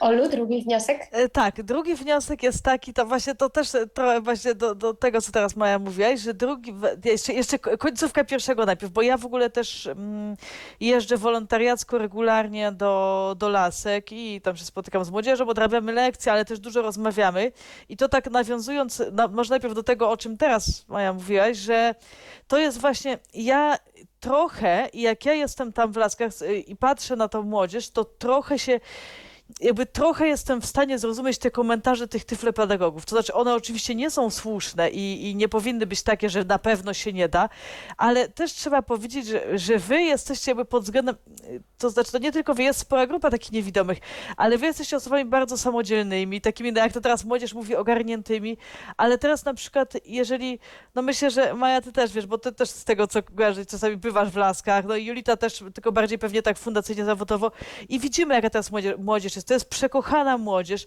ale większość z nich ma jakieś sprzężenia, dodatkowe dysfunkcje, jakieś swoje i naprawdę z tą młodzieżą się wielu rzeczy nie da, mimo to, żebyśmy chcieli i że Tak. i one na pewno wielu rzeczy i myślę, że te komentarze tych tyflopedagogów, żeby tak trochę może no nie usprawiedliwić, ale że wiele tych komentarzy może z tego wynikać, że jeżeli ktoś nie ma kontaktu z niewidomymi poza ośrodkiem i, i przyszedł powiedzmy do pracy teraz, no bo pokolenie, nie wiem, parę lat wstecz ma, jak ty byłaś, czy no jak ja byłam, to kilka, no już 25 lat temu wyszłam z lasek, tak, to już w ogóle ileś tam lat temu, no to, to było jeszcze inaczej, ale teraz naprawdę, jeżeli, jeżeli ktoś ma kontakt tylko z młodzieżą w ośrodku, to on naprawdę może mieć niestety takie przekonanie. Czy stety, niestety, no po prostu jakby My no, też mamy mamy... świadomość, że Tak. ośrodek jako, jako forma y, jest ogromną instytucją. Jest instytucją, która jest ogromną maszyną z wieloma tam oddziałami i, i, i trybiki się kręcą. I czasami jest tak, że ktoś na przykład by bardzo chciał coś zrobić, ale mówiąc kolokwialnie, góra mu nie zatwierdzi. Bo, bo nie ma na to pieniędzy, bo nie ma na to czasu, bo jesteśmy niepewni, bo nie chcemy popełnić błędu, bo nie jesteśmy pewni, czy ty masz y, takie intencje, jak trzeba. I w tym momencie zda, zdarza nam się też spotykać ludzi, którzy po prostu, to nie jest tak, że my mówimy, że, mm, że tyflopedagog powie źle, bo my znamy wielu tyflopedagogów, z którymi również się konsultujemy, y, którzy bardzo chcą, bardzo chcą wprowadzać innowacje, tylko faktycznie, tak jak zresztą i my, zdają sobie sprawę, że czasami zabraknie czasu, pieniędzy, ludzi, możliwości, no róż, różnych rzeczy. Dlatego też rozumiem, że czasami się takie komentarze pojawią po prostu, bo ludzie są źli, że, że nie mogli tego zrobić kiedyś, tak? A chcieli, może nawet chcieli.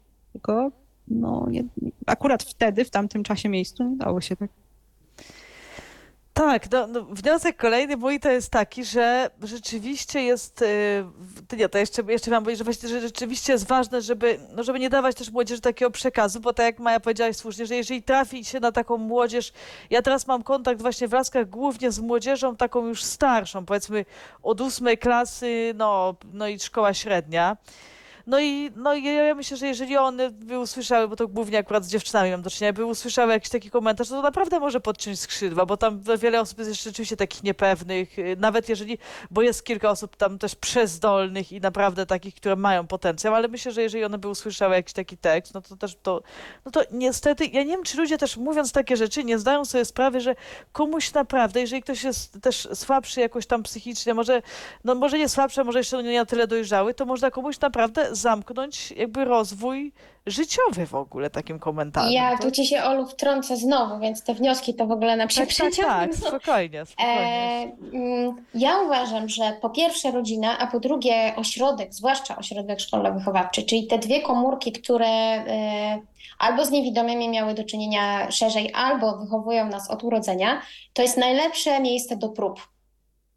Czyli jeżeli e, taki niewidomy, młody zapaleniec, szaleniec, no wariat po prostu, stwierdzi nagle, że on to w sumie chce, prawda, się zmieniać świat, to Albo naprawdę chleb. Y, Możesz powtórzyć? Albo pokroić chleb. E, Albo po, to, dokładnie tak. Nie, nie zawsze chodzi o zmianę świata. Czasami wystarczy poprosić o nalanie wrzątku do kółka. To e, naprawdę e, łatwiej jest e, poparzone palce leczyć przy pomocy mamy albo pani nauczycielki, niż potem w dorosłości, jak się jest sam, samemu, albo wśród obcych ludzi, którzy nic dla takiej osoby nie znaczą i, która, i ta osoba też nic dla nich nie znaczy. I to jest taki bezpieczny azyl, do którego można powrócić po, po porażce. I na przykład jak e, dziewczyna stwierdzi, że ona to się teraz ubierze, prawda, pięknie, ale no jest na takim etapie poruszania się z laską, że wyszła na dwór i no nie dało się, no przewróciła się, to wtedy można powiedzieć, ok, chcesz próbować dalej, czy przestajemy? O, no ja chcę nadal. Dobrze, to ja ci spróbuję pokazać, ale nie wiem, czy to się uda. Słuchaj, nie mam pojęcia. E, I może się nie udać, tak? Może być porażka. I, ale, ale to jest właśnie, bo, bo to są te kwalifikacje potrzebne, albo z, wynikające z miłości, albo wynikające z wykształcenia, które pozwalają e, mieć pewność, że jeżeli coś się nie uda, no to przynajmniej będzie gdzie wrócić, tak? I, się, i wyleczyć rany. I No właśnie, w to, bezpiecznych się warunkach. Pokaże, że chcesz, że, że możesz i że możesz próbować na przykład powoli. My dostawaliśmy też e-maile od y, matek, które mówiły, że bo moja córka stwierdziła, że chce się nauczyć i czegoś i my mieliśmy tak, takie przemyślenie, że no to dobrze, znaczy to dobrze, że po, poprosiła panią, a nie mm, zrobiła to później i to na przykład wbrew temu, że ta pani powiedziałaby, że no nie wolno ci na przykład, bo, bo ta córka by to zrobiła niestety, tylko później, więc y, i, i trudniej. I tak samo jak, y, nie pamiętam kto mi to powiedział, ale ostatnio też dyskutowaliśmy w fundacji, że to, że my źle zrobimy kanapkę w domu i ona będzie brzydka, nieładnie, coś tam nam się źle ukroi, coś tam, może my się skaleczymy, może po prostu coś zrobimy zupełnie inaczej, jak się robi normalnie. Y, Dom wybaczy, a świat niekoniecznie. I w świecie się pomylić trudniej. Po prostu jest to mniej przyjemne. Można mieć głupią sytuację jakąś. I też podkreśliliśmy, podkreśliliśmy w jednym z naszych artykułów, że każdą rzecz, którą pozwalacie robić dzieciom y, swoim wcześniej, y, każdą taką rzeczą chronicie ich przed jakąś wpadką na studiach albo otwartym po prostu środowisku, bo kiedyś by to się stało, tylko po prostu możliwe, że mniej przyjemny sposób, tak? I tu mamy też taki komentarz od y, Natalii. Y, Natalia napisała, że spotkanie z prowadnicą dla nas przywróciło nadzieję y, na jutro dla córki. O, to bardzo miłe, bardzo No też dlatego się cieszymy, że możemy takie spotkania. mm, Tak. I, i że, Pozdrawiamy, pozdrawiamy Panią Natalię, chyba wiemy, gdzie doszło do spotkania i to jest dla nas też bardzo ważne, bo to jest właśnie to, co ja mówiłam, że, że żywy przykład to żywy przykład zawsze. Tak, właśnie to też chciałam powiedzieć, że ja też widzę nawet po, po swoim tym, yy, po swoim tym wolontariacie w Laskach, że dla tych dziewczyn, bo często mnie też ludzie pytają, a co ty tam robisz z tymi, z tymi dziewczynami? Ja mówię, no odrabiamy lekcje, ale mówię, często po prostu rozmawiamy, nie wiem, chodzimy na basen razem, mówię, ale no i co? Ja mówię, im to często też daje, że jest osoba niewidoma. Raz pamiętam, że była taka historia, y, że była, mm, przyjechała taka moja koleżanka to z moich roczników, Ilona, ona teraz na co dzień mieszka w Kanadzie, no O, i ja znam. czas, no właśnie. I to może nawet twoje Też pokolenie było. Właśnie, też potwierdzam przykład, że miałyśmy tak. No i właśnie, ona kiedyś przyjechała i tam trochę miała z dziewczynami angielski i później chyba ona nie mogła, czy jakoś z jakiegoś tam powodu i przyjechała jakaś ta native speakerka z tego projektu, jakaś w ogóle e, to z Wielkiej Brytanii dziewczyna. I, y, ale widząca. I te dziewczyny z nasek, wychowanki ówczesne mówią do siostry Agaty, siostro, ale my, my chcemy mieć z panią Iloną dalej angielski. No a siostra mówi, ale słuchajcie, przecież pani Ilona jest, znaczy nie, ta, nie pamiętam jak ta Angielka miała na imię, przecież ta dziewczyna, ona jest native speakerką, to jest jej ojczysty język, to się dużo więcej nauczycie, na co argument dzieci czy młodzieży był taki, ale pani Ilona jest niewidoma. No i właśnie, i to wystarczyło, że to jest osoba dorosła, niewidoma, mimo to, że to nie jest jej język ojczysty, ale że ona jako niewidoma przekazuje im wiedzę i to było dla nich ważne. Tak? Także to są właśnie takie bardzo, bardzo cenne rzeczy i cenne spotkania. Przykład żywy drugiego niewidomego.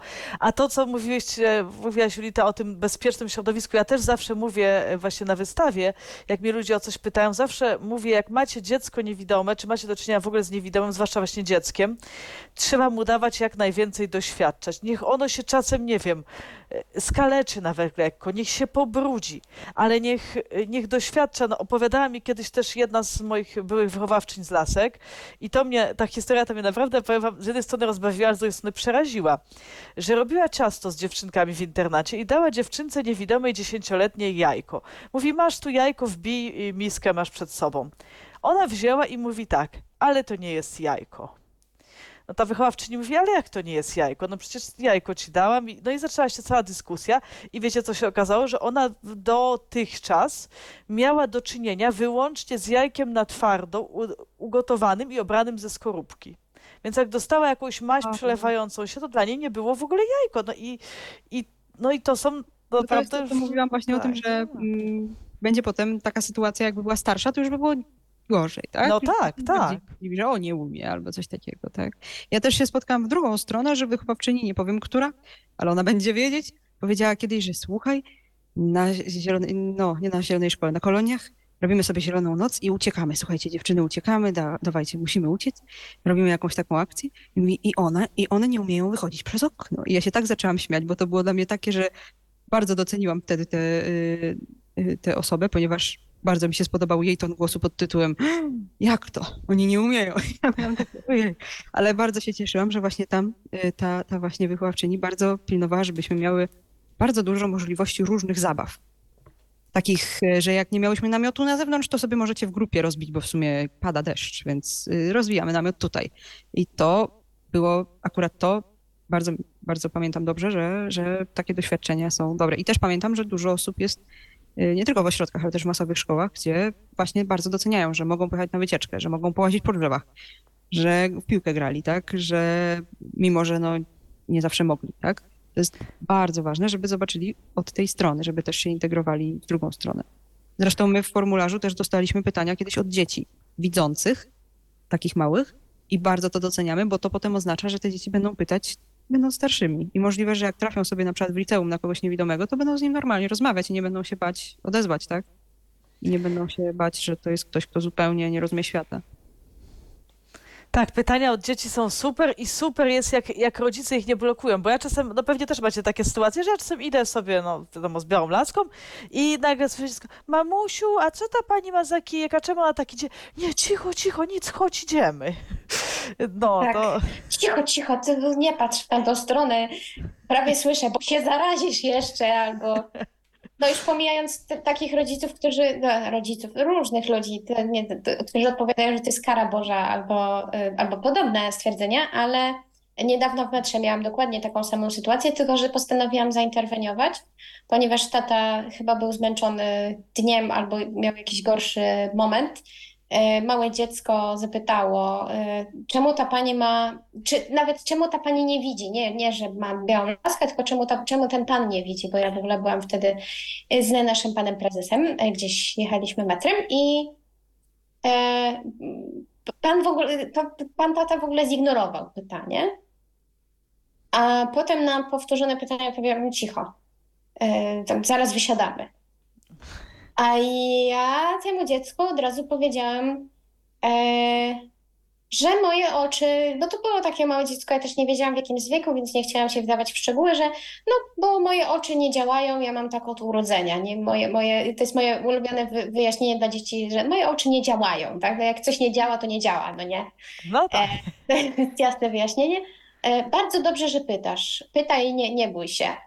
E, No, ten tata chyba był troszkę zakłopotany moją odpowiedzią, E, ale ja też właśnie staram się mimo wszystko czasami, jak mam siłę na to, bo nie zawsze mam siłę, to interweniować i, i jednak próbować z tymi dziećmi wchodzić w interakcję. Zwłaszcza, że dzieci często też się dziwią, że jest więcej osób, że na przykład, no bo dlaczego ta pani nie widzi? Okej, ale na przykład kiedyś mi się zdarzyło, że szłam y, z kumplem, gdzieś mnie prowadził z podstawówki, bo tam, nie wiem, przyszło, przyjechałam odwiedzić i jakieś dziecko nas minęło i się zapytało, podej podejrzewam, że zna po prostu tego, tego chłopaka z osiedla i minęło nas i zapytało, o, a dlaczego ta pani też? I ja podejrzewam, że było tak świetnym pytaniem. Tak, właśnie się spotkałam z tym, że czasami y, rodzice nie chcą, chociaż już coraz częściej jest lepiej, to jest miłe, że na przykład mówią, że no właśnie wyczuwa drogę. Jak zapytają o laskę, to często jest, że właśnie mówią po co, bo jej potrzebne, no to, to tak naj, najprościej, ale, ale właśnie, że, że mówią, więc to dobrze jest odzywać się, bo, mówię, tak jak te pytania od dzieci dostaliśmy i, i też się cieszyliśmy, że tam jakaś pani nauczycielka poruszyła z nimi w ogóle ten temat i że zwróciła się potem do nas, żeby faktycznie te dzieci dostały odpowiedź od kogoś niewidomego, tak. No właśnie a propos pytań, to mamy pytanie od Natalii. Czy pojawiły się pytania, które was szczerze zaskoczyły?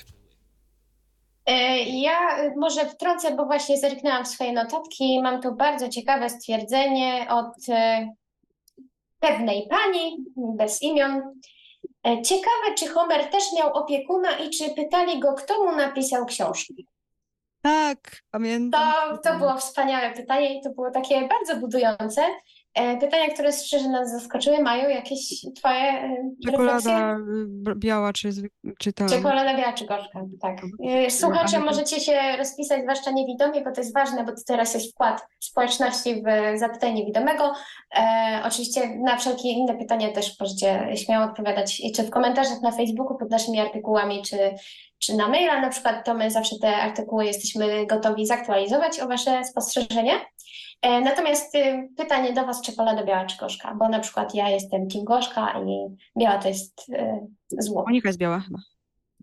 Ale ja też gorzka zdecydowanie, biała jest niedobra. To ja kontrę pozwolę sobie postawić, ja zdecydowanie biała team.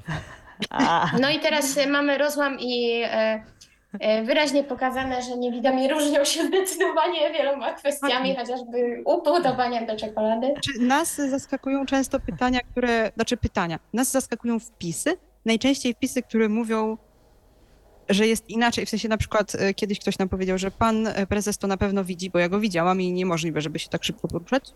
Tak było. To my był, to, to był dworzec gdański, prezes, prezes skręcił w odpowiedni peron, bo wiedział, gdzie on się znajduje.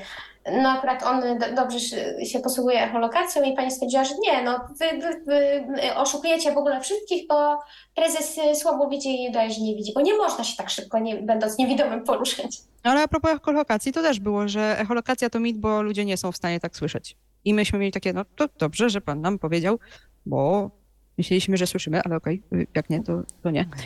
E, ja mam na przykład pytanie do słuchaczy, czy któryś, e, do niewidomych słuchaczy, czy ktoś robił grilla samodzielnie, zupełnie samodzielnie. Takiego grilla, wiecie, e, węglowego najlepiej. Bo O takie tak, pytanie. takie pytanie i to było pytanie, które musieliśmy zwrócić do ludzi, bo nie wiedzieliśmy. Okazuje się, że niektórzy robili. E, A my nie robimy, ale są tacy powiedzmy. Niewidomi tańczą. O, było pytanie, czy niewidomy może być w wojsku. To było ciekawe pytanie. o, super. Było pytanie, czy niewidomy może pracować w kuchni i my miałyśmy bardzo długo dyskusję o tym, czy chodzi o to, że w ogóle gotować, czy że być kucharzem, bo to są dwie różne rzeczy, bo gotować dla mnie to spoko, ale to gotować dla 300 osób to jest zupełnie inna sprawa.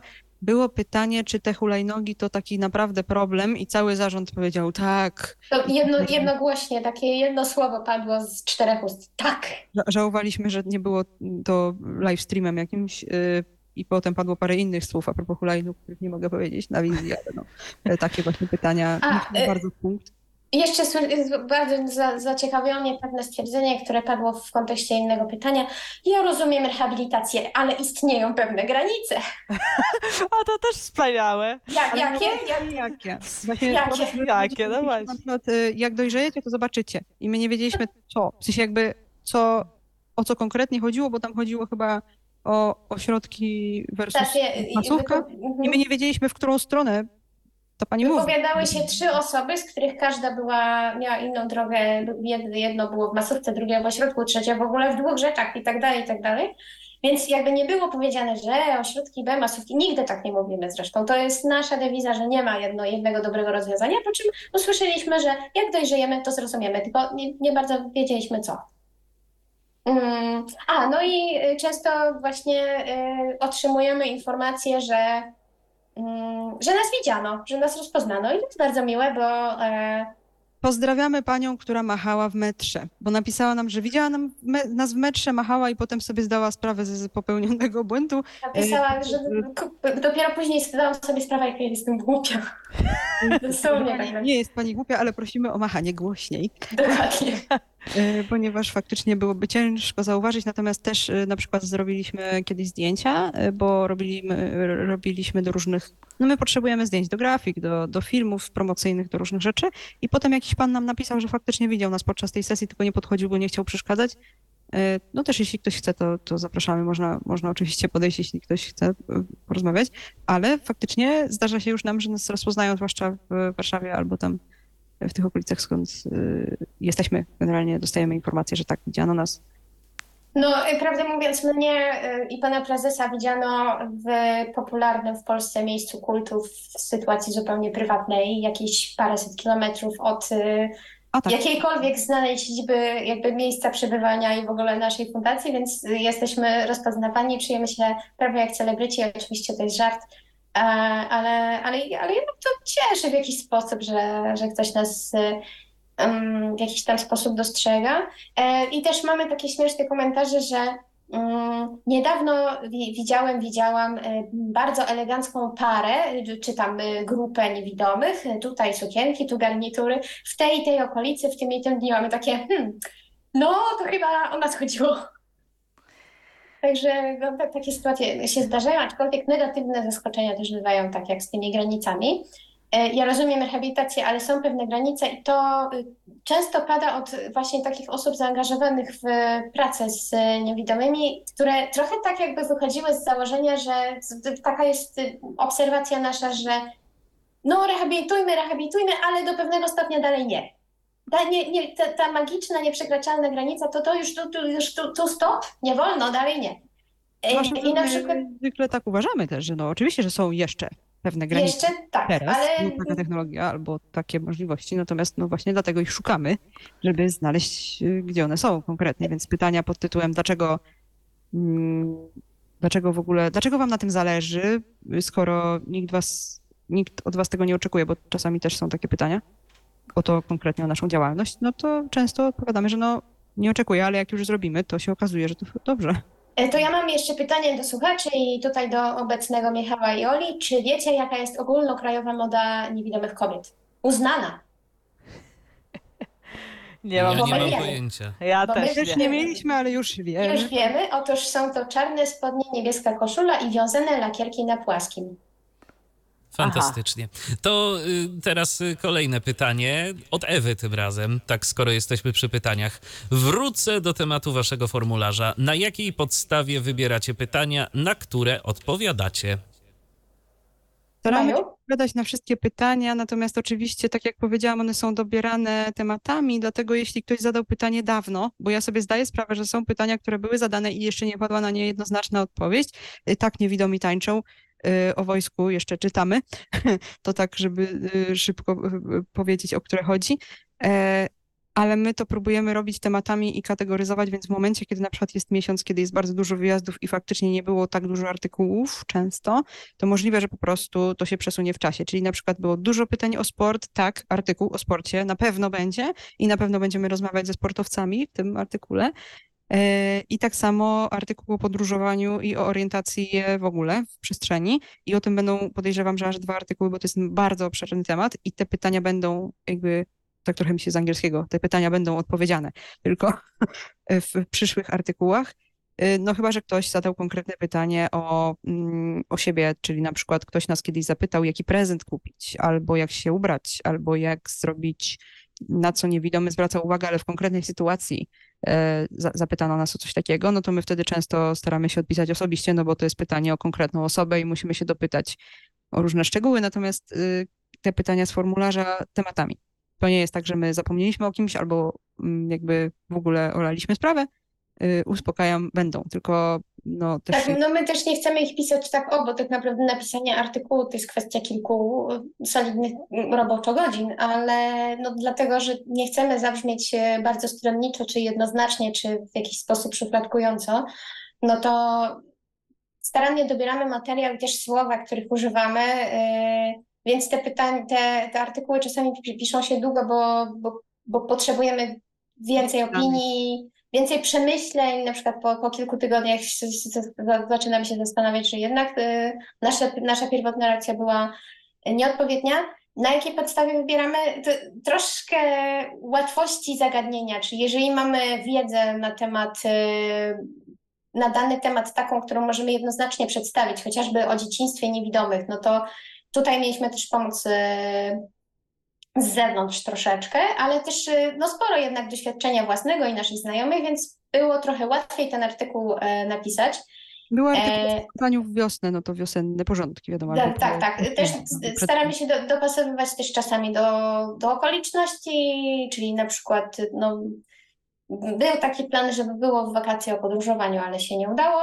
E, właśnie dlatego, że to jest temat rzeka i trudno jednoznacznie na te wszystkie pytania odpowiedzieć. I tutaj to w ogóle no przy weryfikacji się okazało, że będą dwa nagle, tak? I tak, że tak. Trzeba że dłużej, trzeba inaczej, że trzeba może o czym innym troszkę też y, powiedzieć, żeby też nie powiedzieć, zwłaszcza, że do tych, y, nie powiedzieć czegoś źle, zwłaszcza, że do tych artykułów też powstają grafiki, też powstają Y, no chcemy to tak przygotować, żeby i niewidomym, i widzącym było to jak najłatwiej, jak najlepiej czytać i oglądać. I, i y, no grafiki, tak, grafiki powstają głównie na social media, gdzie te y, artykuły są udostępniane, ale też wrzucamy je na y, stronę, żeby po prostu jakoś ten tekst uatrakcyjnić, no bo jednak co wzrok, y, to wzrok i to też mamy y, na względzie, zwłaszcza, że te artykuły się rzeczy kierowane są do osób widzących a nie do niewidomych, bo niewidomi e, to już raczej wiedzą.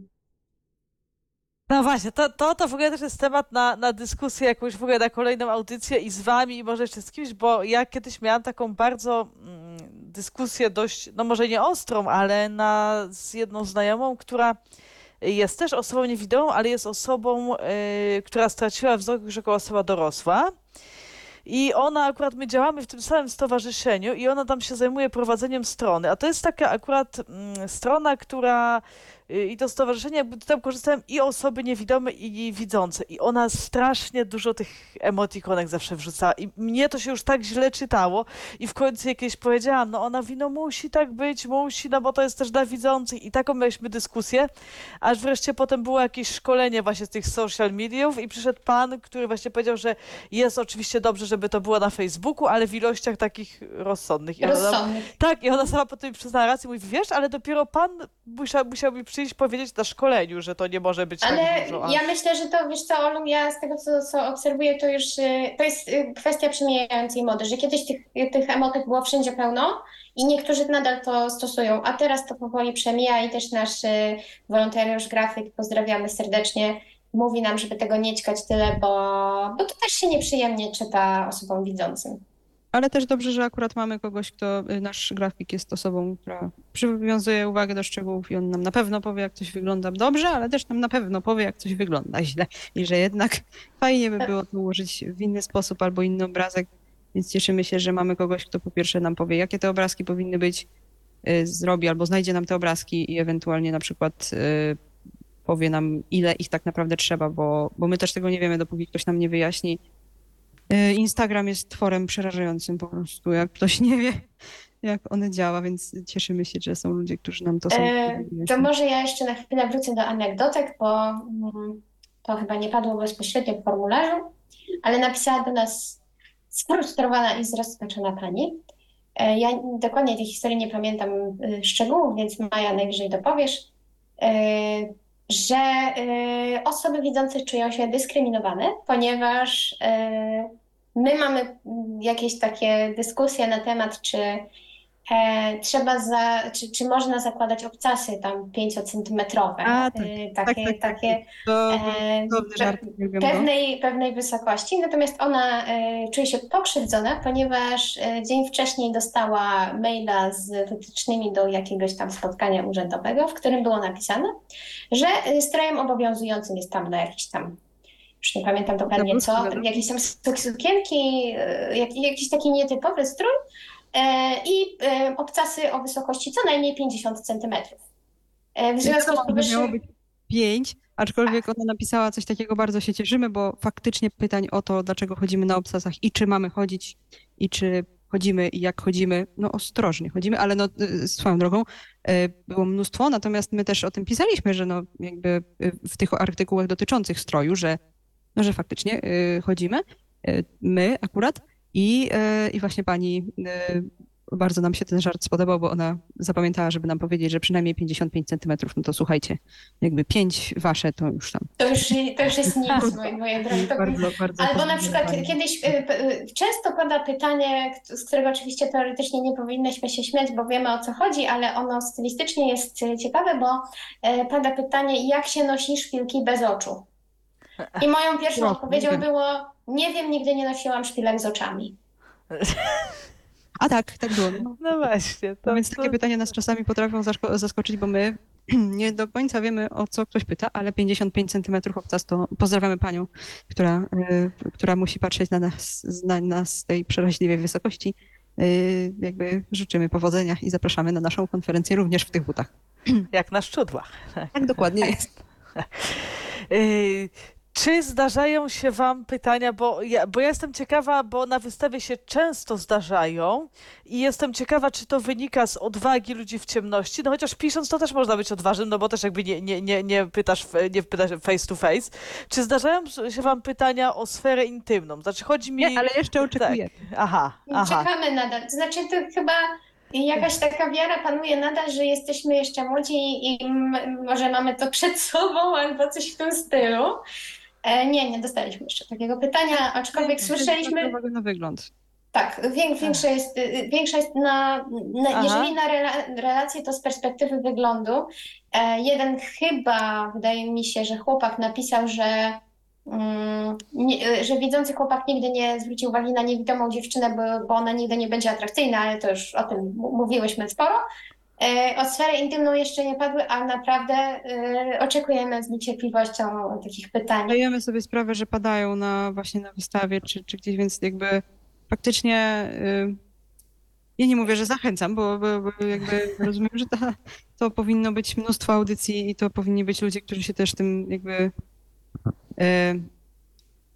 też mają pewną wiedzę, żeby o tym mówić, natomiast y, y, fakt, że nie padło, a też sobie zdaję sprawę, że często w ciemności padają, więc o to jeszcze nie. naj- Wiesz co, o, Olu, y, ja przepraszam, wejdę Ci Maja w słowo, ale myślę, że, bo już miałam wcześniej to powiedzieć przy okazji in, innego tematu, ja myślę, że inne pytania padają face to face, bo jednak ma się styczność z osobą pytaną.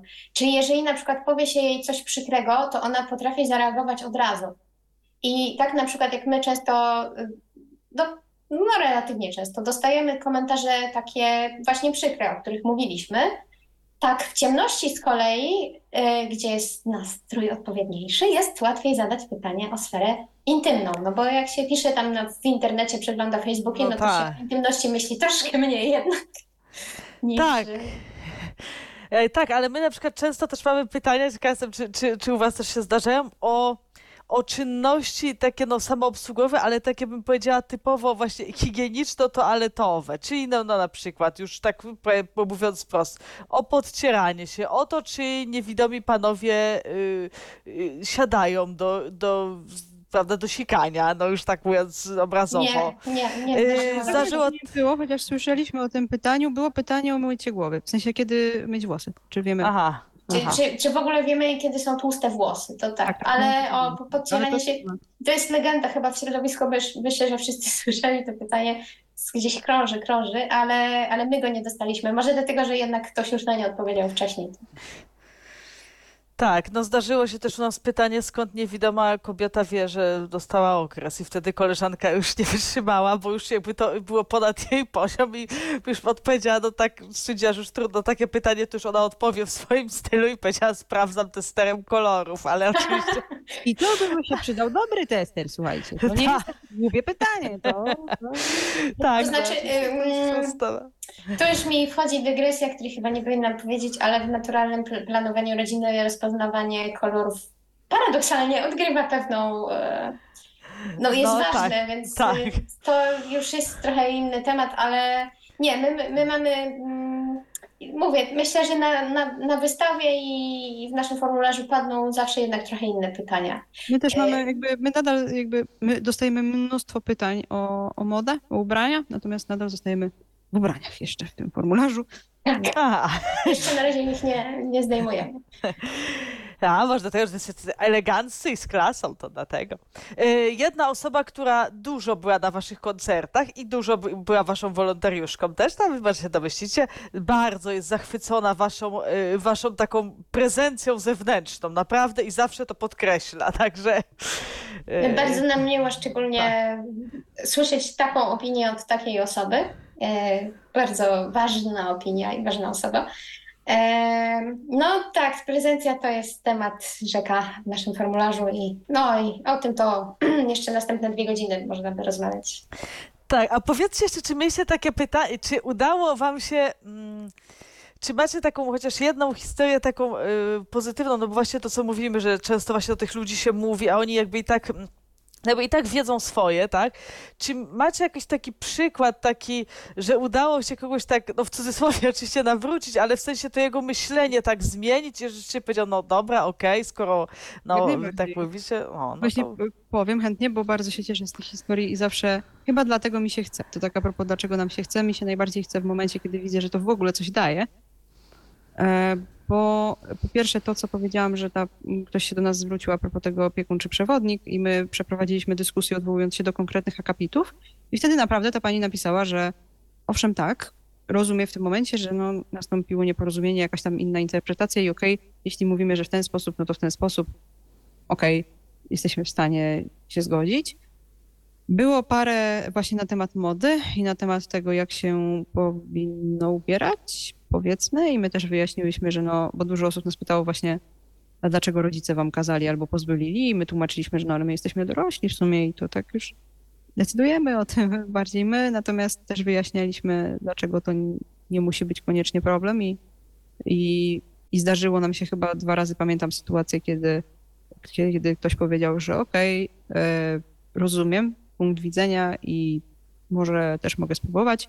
Jedna pani z powodu takiej dyskusji przyszła na naszą konferencję, pozdrawiamy również ją i też mówiła, że, że jej się podobało, więc cie- cieszymy się, że, mm, że to, że zobaczyła nas na żywo zmieniło trochę jej postrzeganie nas. E, I mieliśmy sytuację, kiedy ktoś do nas napisał sam, co w ogóle bardzo doceniam, a propos tematu, o którym też by można długo mówić, że na początku miał wrażenie, że to, co robimy, jest niedobre, w sensie, że to, co jak się prezentujemy, nie zawsze jest dobre dla środowiska. A potem sobie ta pani, bo to też była kobieta, zdała sobie sprawę, że to jest dlatego, że ona znała akurat w tym przypadku mnie w młodszym wieku i cały czas miała w głowie, że ja jestem dziewczynką po prostu. I dotknęła problemu, który jest bardzo poważny i którego jeszcze by nie starczyło nam dwóch audycji, żeby omówić, jak często to, że ktoś nam daje taki komentarz, wynika po prostu stąd, że bardzo rzadko wyobrażają sobie niewidomych jako osoby dorosłe. I ta pani sama nam powiedziała, że tak miała i że przeprasza, że po prostu faktycznie jest, czuje się zobowiązana, żeby nam to powiedzieć, że zaczęła na nas patrzeć i zdała sobie sprawę, że patrzyła na nas jak dzieci, które się próbują upodabniać do dorosłych, a nie jak na dorosłych ludzi i potem się to zmieniło. Więc bardzo się cieszymy, że też możemy sobie spokojnie o tym porozmawiać i dojść do wniosku, z czego taki problem, albo taki, nie wiem, strach, albo niezadowolenie wynikało, bo być może, że potem to się zmieni. I cieszymy się, że tak faktycznie jest, że ludzie nam piszą, że ich zdanie na ten temat się zmieniło. No i też oczywiście w drugą stronę, że się dowiedzieli, że coś można. Pisała do nas siostra, y, siostra osoby niewidomej, że jej niewidoma siostra coś tam y, zaczęła robić, coś tam, czegoś się nauczyła koleżanki, że o, wyciągnęłam ją na zakupy i teraz już chodzi ze mną cały czas i każe mi chodzić ze sobą i w ogóle. Więc się cieszymy, że tam się pozmieniało trochę w tym przypadku.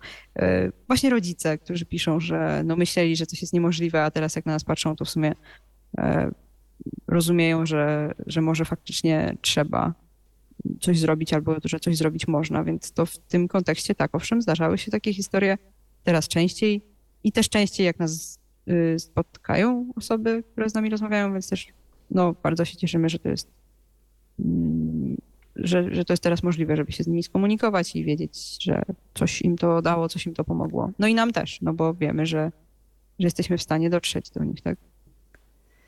Tak, to jest, to jest wspaniałe, jak jednak, ja, ja też zawsze mam takie na wystawie poczucie, jak tak właśnie porozmawiał i coś, i już mówią, aha, no bo my nie wiedzieliśmy, że tak można. Y, tak, a ten problem, o którym mówiłeś, że o dorosłości, to ja nawet, to ja myślę tak, w kontekście z jednej strony tego takim węższym, czyli tych tutaj, no niektórych komentarzy w stosunku do was, że właśnie też sobie myślę, że kurczę, no bo was, no oczywiście wy jesteście młodzi, tak, ja nawet na początku audycji powiedziałam, ale też już macie te dwadzieścia kilka lat, no nie jesteście taką już młodzieżą, młodzieżą, prawda, nastoletnią, żeby was traktować jak jeszcze takie prawie dzieci, które nic nie wiedzą o życiu.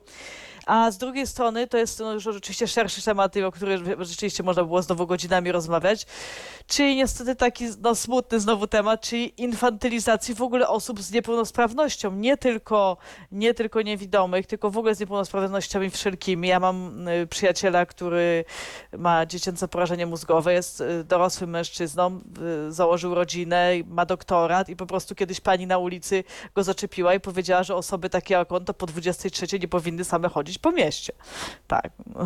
No, to tak mniej więcej o takim podejściu też, też mówię, że do mnie kiedyś podszedł i powiedział, dokąd dziewczynko idziesz. I Ja wiem, że ja długo wyglądam, ale Ja mam do czynienia, y, często przybywam w miejscu, gdzie jest dużo młodsze ode mnie dziecko i mówi się y, imię tego dziecka i dzieciaki, czyli ja i inni niewidomi.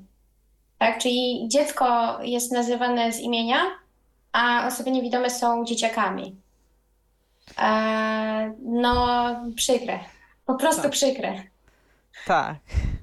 No to jest rzeczywiście przykre.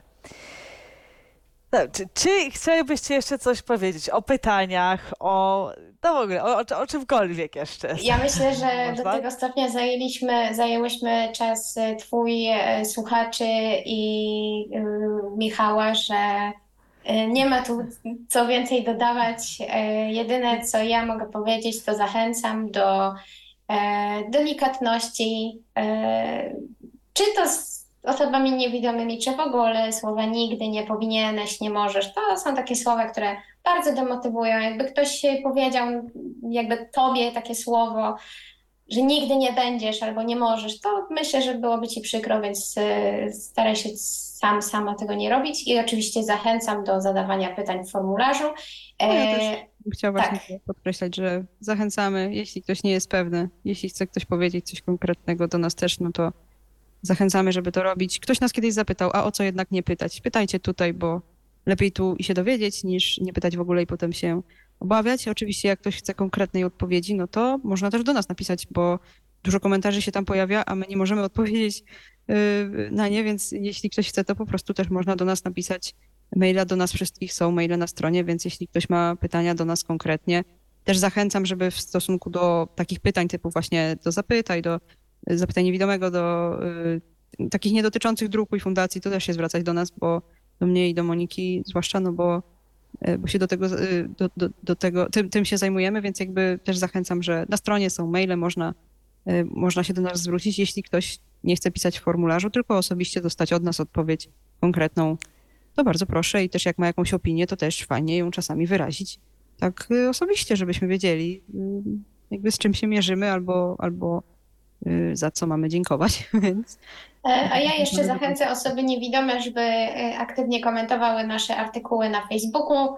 E, Każdy komentarz z argumentacją taką merytoryczną, rozsądną rozważymy, poprawimy. E, Wiemy, że każdy z nas jest inny, też niektóre stwierdzenia, czy to nasze, czy czyjeś, mogą zaboleć i, i staramy się tego unikać, ale czasami może nie wyjść, więc fajnie, żeby właśnie niewidomi też się wypowiadali, bo bo im więcej perspektyw, tym większa szansa, że, że osoba, osoba widząca zrozumie, że jednak każdy jest inny, bo bo już myślę, że każdy z nas słyszał, że a to ja w telewizji widziałam takiego niewidomego i on to zachowywał się tak i tak, więc ty też tak musisz. A to wcale tak nie jest, więc też fajnie, żebyście się wypowiadali i No tak, prosimy dla nas to jest cenne. Są artykuły o podróżowaniu, to napiszcie. Gdzie Tak. byliście ostatnio i co tam was... Właśnie, teraz, teraz podróżowanie, orientacja przestrzenna, myślę trochę pies przewodnik, więc każda historia, doświadczenie, przestroga y, będzie brana pod uwagę. Zapraszamy do pisania. Sylwia zadała pytanie, czy nagranie z tej audycji będzie dostępne. Owszem, będzie dostępne.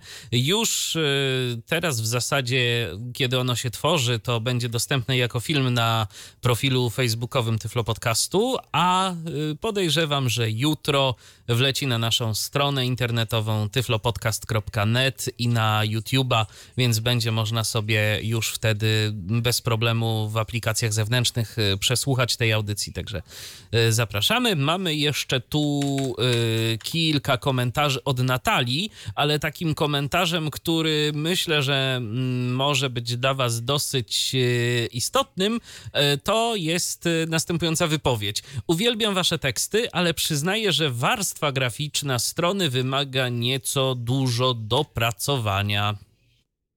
Strony, y, strony internetowej. Domyślam się, że tak. My, y, my nad tym pracujemy cały czas i cały czas wprowadzamy różne zmiany, więc mamy nadzieję, że coraz bardziej będzie to em, się stawało lepszym. Aczkolwiek jeśli ktoś ma konkretny problem pod tytułem, że na przykład coś się nie skaluje, nie przesuwa, nie widać czegoś, to też y, bardzo dobrze by było, gdyby do nas o tym napisać, bo, bo my czasami tego nie wiemy po prostu, że na którymś systemie, na którymś telefonie, na przykład przeglądarce, tak się dzieje, więc takie uwagi, jeśli ktoś ma, y, to byśmy prosili już nawet nie w formularzu, tylko na mail może, tylko nasz Takie może. konkretne, tak. Tak, A tak w ogóle to Natalia chciałaby więcej takich audycji. Ojej, Ojejku. To zapraszamy. Tyflo Podcast ma audycję co tydzień, jest ich dużo. E, Nawet parę razy w tygodniu. To, to, to chciałam powiedzieć. Jedna do nawet czterech w tygodniu, więc e, myślę, że dużo, dużo ciekawych rzeczy, zwłaszcza, że to są e, rzeczy dotyczące stricte osób słabowidzących, niewidomych i myślę, że e, pani Natalia znajdzie dla siebie i swojej córki dużo wartościowych e, treści. Także. A ja ze swojej strony obiecu- obiecuję, że prowadnica też się jeszcze pojawi. Nie raz. Na pewno. Dziękujemy, dziękuję. Także, także na, na pewno chciałam powiedzieć, że to realizator Michał sam ukręcił na siebie ten bicz, bo przed audycją powiedział, wszystko działa, możecie iść na rekord. Więc Ja próbowałam e, hamować i mm, no chyba pobiłyśmy, prawda? Olu, pobiłyśmy myślę, że tak, myślę, że tak, że już jest, ale ja nie wierzyłam, że to się jeszcze zdarzy, ale jak widać, wspaniale. E, Tak, to jest jak trzy, trzy rozgadane dziewczy, kobiety, tak, to, żeby nie użyć słowa baby. E, I powiedzcie Ja proszę- prosiłam przed audycją, żebym nie hamowała, a nie zrobiła tego. Jestem rozczarowana. E, Bardzo dobrze, to specjalnie było. E, Po starej znajomości. E, W, teraz jeszcze tylko poproszę, żebyście powiedziały, bo to nie wiem, czy nie wybrzmiało, czy gdzieś, mi gdzieś umknęło w ferworze, gdzie jest ten formularz, na który można zadawać pytania. Czy to jest na stronie, czy to jest jakaś osobna strona w ogóle zapytaj niewidomego, czy to jest na Facebooku, gdzie to jest? To jest na naszej stronie. Oczywiście też jak ktoś ma pytanie, no to może do nas napisać na Facebooku albo, albo gdzieś, ale, ale sam formularz jest na stronie. Można przejść przez stronę internetową. Tak, to jest y, dokładny adres, to jest www.prowadnica.org ukośnik zapytaj myślnik niewidomego, e, ale na stronie głównej jest ten formularz y, w sekcji projekty, e, z tego co, tak, w sekcji projekty, więc można śmiało tam też e, skorzystać. www.prowadnica.org. Zapraszamy, zapraszamy do, do, do, na stronę do jeszcze poczytania sobie i pooglądania, do zapoznania się z drukami 3D, do zadawania pytań i w ogóle zapraszamy do kontaktu z Fundacją Prowadnica. Bardzo, bardzo Wam dziękuję. Było wspaniale z Wami rozmawiać. Yy, Julita Bartosiak, członek zarządu Fundacji Prowadnica. Dziękuję serdecznie. Dziękuję bardzo. I Maja Sobiech, członek fundacji, zarządu Fundacji Prowadnica. Również dziękuję. Dziękuję bardzo. I a za już za tydzień, za tydzień, nie za tydzień, tylko za tydzień i dwa dni, bo jest mała zmiana.